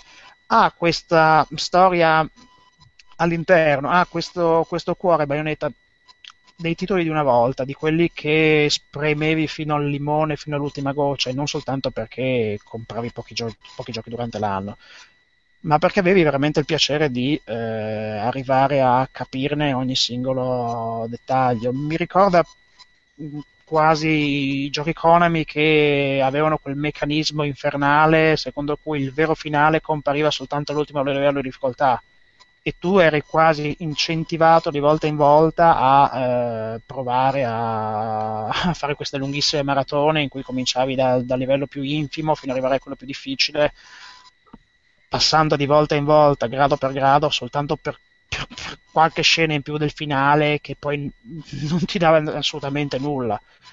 Ricordo da, da Pischello maratoni interminabili a Super Contra 3 che adoro tutt'oggi, lo amo tantissimo come gioco e che all'hard era quello per Super NES giusto? sì era quello per Super NES che all'hard diventava veramente un delirio totale con un, con un, boss che se non facevi un particolare trucco secondo me era assolutamente impossibile fare in single player perché era, era veramente devastante. O, o Axelay mi viene in mente anche questo. Axelay ah, che bello che era. era molto bello all'hard non l'ho mai finito in vita mia, ammetto. cioè, cioè, arrivavo, arrivavo, all'ultimo livello e mi massacravano di, di botte, di, di, cartonazzi. Quando poi eh, scopro, leggendo Eurogamer, che semplicemente il finale ti diceva ci vediamo su Axley 2, vabbè, eh, mero del culo da, da allora, perché di Axley 2 non si è mai visto e credo che ormai, visto come vegeta la scena giapponese, non lo vedremo nella maniera più assoluta. Beh, sì, direi che possiamo metterci l'anima in pace su Axel Perché è, ed è questo che fondamentalmente mi dispiace per certi versi. Mi dispiace pensare che il team che ha realizzato Bayonetta sia stato in passato una delle gemme più fulgide della collezione di Capcom, la quale Capcom ha dilapidato nel corso degli anni 2000 un tesoro di designer, coders e programmatori che eh, andandosene hanno trasformato la casa di Osaka in quel declino che è tutt'oggi. Il fatto allora, che la saga di Resident Evil... un secondo soltanto, sono assolutamente d'accordo con te di tutto e grande gloria Platinum X Clover. Non si possono dare troppissime colpe a Capcom considerando che tutti i loro giochi che io pure ho adorato, ho adorato e consumato non hanno mai venduto una fava realmente seria. Quindi hai voglia di metterci i soldi, tu ci metti i soldi di tuo e dici io mi fido di voi perché secondo me fate dei bei giochi. Com- fate questo gioco. Com'è andato? Eh, insomma. Eh, ma io mi fido ancora, fatene un altro. Com'è andato? Eh, insomma. Eh, ma io vi do altri soldi. Quando è che smetti di dargli i soldi? Beh, ma allarga il discorso. Metti? Allarga eh, il discorso non prendere Platino, non prendi Mikami. Resident Evil 4 non ha venduto tre copie messe in croce. No, eh, beh, Mikami non è l'unica cosa, Clo- non, è, non, è, per forza Clover, però poi... Beh, poi, poi Mikami ha fatto God End, anche quello ha venduto tre copie messe in croce. Esattamente. Eh, sì. Insomma, diciamo che non, non, si può dire che Capcom non ci abbia provato e non li abbia sostenuti a lungo. No, e non si può altrettanto dire che loro non abbiano sempre portato il loro massimo e dato sempre dei bei giochi, ma anche Vanquish era una super figata. Quanto ha venduto? 0,0. Mm. Credo abbastanza poco, non vorrei, non vorrei dirne. Eh, purtroppo sì, ma io sempre ne piango per il primo, avendoli tutti comprati. Eh. Sempre sotto etichetta Siga, anche quello, incredibile eh sì. di Ictus. A me dispiace, ribadisco, perché se Capcom avesse fatto di tutto di tutto. Lo so che alla luce di quanto venduto loro hanno detto vi lasciamo fare quello che potete e via, ma se pensiamo a posteriori col seno di poi, che, vabbè che è semplice, la, brutta, la bruttissima, non brutta, la bruttissima china che ha preso la saga di Resident Evil, c'è da chiedersi se sia stata una scelta corretta abbandonare questi designer al, al, loro destino, nel senso perché la, la china intrapresa con Resident Evil 6 è atroce veramente atroce. È, di, è il fatto che loro continuino in questo momento a, eh, a voler far cassa, che per quanto sia legittimo è la dimostrazione di come di Riffo e di Rafa siano costretti a ripubblicare parte del loro catalogo pur di riesumare i conti, perché l'anno fiscale gli dice questo, ti fa capire come da parte loro raramente adesso vi sia voglia di, eh, di, di, investire in una determinata direzione. Poi, attenzione, grazie al cielo, non sto dicendo che Capcom è una software house assolutamente allo sbando. Capcom ha le sue saghe di un certo peso, di un certo spessore, Monster Hunter in primis, con le quali riesce a unire qualità, quantità e vendita al botteghino nella maniera più assoluta e fin quando avrà queste saghe riuscirà assolutamente a tenere i conti in ordine e a stare in piedi, che è la cosa che le auguro da qui all'infinito, perché mh, nonostante la, la si critici, nonostante mh, sia critico nei suoi confronti, a Capcom voglio un bene dell'anima, come la voglio bene a eh, Konami, come la voglio bene a, mille altre software house di, di, di, del, del, periodo storico. Hanno anche rimesso in Deep Down! Vabbè, eh, per, per, eh, Ah, sono, sono, stati bravi anche con Street Fighter, tutto sommato. Sì, Yoshinoro Ono è una figura per inciso abbastanza discussa in questo periodo, ma io trovo che sia un mezzo eroe perché nel periodo in cui, nel periodo in cui tutti gli dicevano no, gli facevano pernacchioni da chilo, gli dicevano ah, ma sei matto a voler fare un'altra volta Street Fighter, lui ha tenuto duro ed è riuscito, grazie al cielo, a riportare in auge un genere che era dato per morto e sepolto quasi. È che in, nel, nel, periodo in cui si trovano i giapponesi, se vogliamo ampliare il discorso, se Atena piange, Sparta non ride di certo. Se passo da Capcom a Bandai Namco, mi trovo a Rada che, che ultimamente si sta sputtanando letteralmente nel farsi la portavoce di tutta quella gamma di atroci free to play che la gente non dovrebbe nemmeno toccare con un bastone e che Bandai Namco fa pur di telelemosinare qualche spicciolo, qualche milione di spiccioli, e quindi riuscire a prendere così fondi per portare avanti dei progetti di, un certo, di una certa caratura. Perché parliamoci chiaro, io non voglio fare la Cassandra di turno, non voglio fare il gufo, ma se io penso al famoso, non si è visto ancora nulla, ma se penso al progetto free to play annunciato su Wii U nell'ultimo Direct e penso a tutti i free to play pubblicati da Namco Bandai prece- da Bandai Namco nei, negli anni e nel periodo scorso, beh, ho il sentore che sarà una grandissima boiata cioè, e non per fare un processo alle intenzioni, ma perché Tekken Revolution è un disastro per quanto mi riguarda.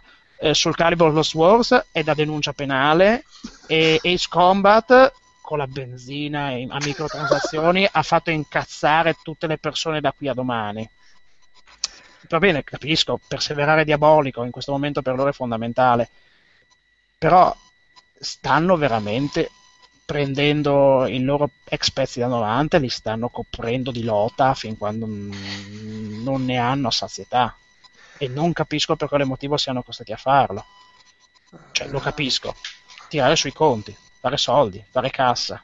E in, anche Nintendo fanno, dagli, dagli a, a, a preciso anche, anche, Nintendo vuole sperimentare questa strada nel suo piccolo con Pokémon Shuffle ci sarebbe da aprire un capitolo diverso ma ma mm, voglio supporre che, che abbia un sistema di microtransazioni non invasivo. Il problema è che ogni volta che penso ai free to play, salvo rarissime occasioni, penso a sgancia, sgancia, sgancia i danari e divertiti poco. O, o fai grandi come un disperato, o diventa psicolabile, o cose simili. Non lo so, mi lasciano perfettamente. mi lasciano più che perplesso. Detto questo, mh, mm, concludendo, Bayonetta merita di essere giocato a prescindere che l'abbiate già giocato da amici sul muro, su tele più duro, su qualsiasi console, eh, sul girmi di nonna Adelina.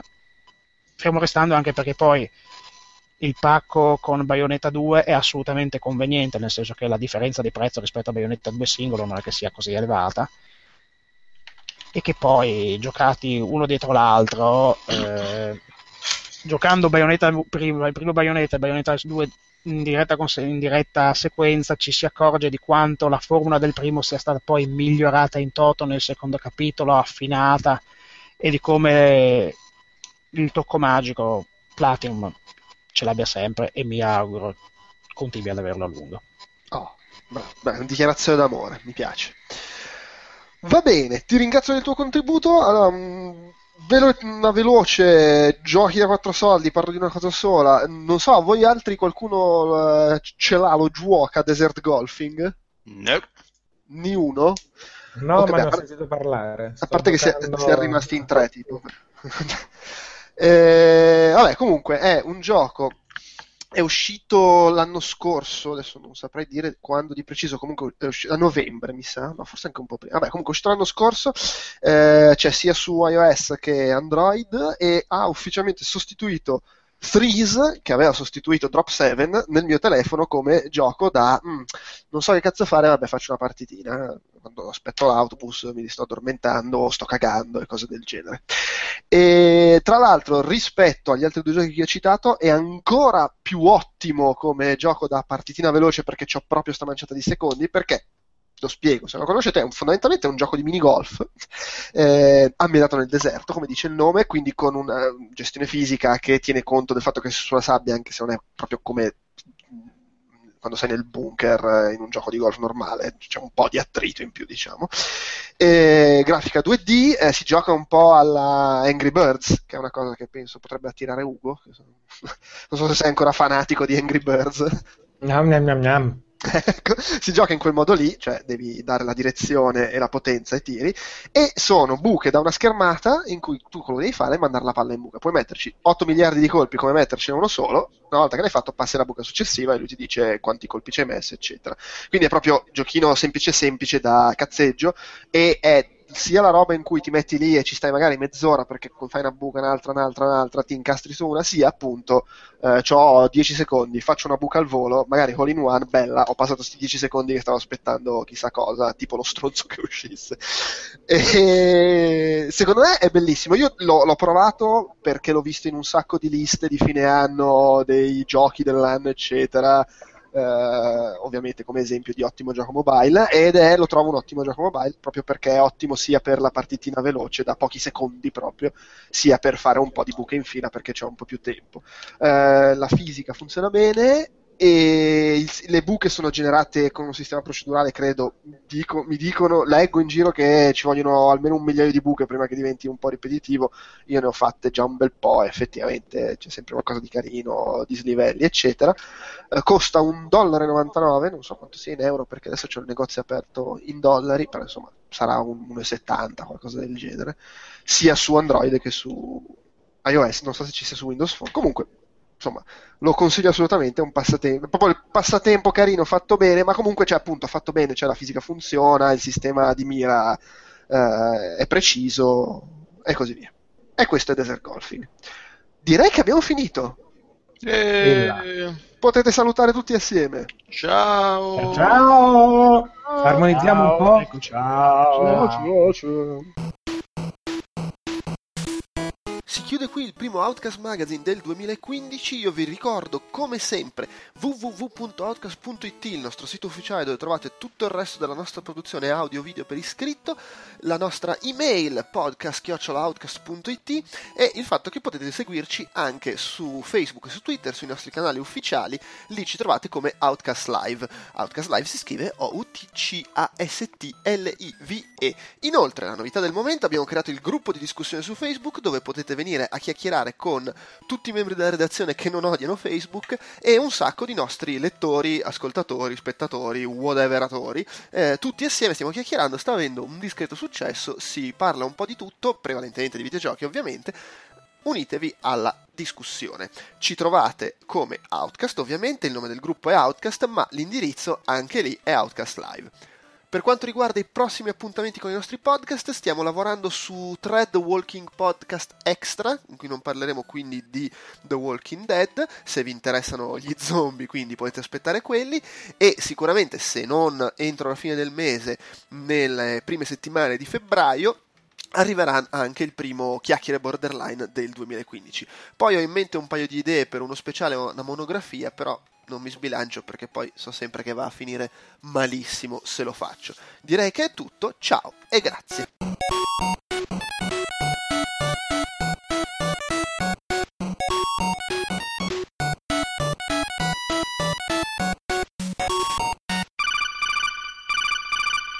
Fra l'altro in tutto questo Elena, maleducata, se n'è andata salutando nella chat quella sbagliata e senza neanche dirlo a voce. Poteva salutare i nostri ascoltatori, insomma. Eh, ma sai com'è... Una brutta... Poi oltretutto, cioè, non l'abbiamo neanche detto, però la, la puntata che decreta la morte della sua rubrica, il ghetto in cui la chiudevamo Ma perché? all'inizio. Perché Ah, eh, eh, ci pensavo da un po'. Effettivamente è un po' cretino che lei debba stare nel ghetto all'inizio a parlare di magari quattro E poi giochi non dice fila. niente, per il resto.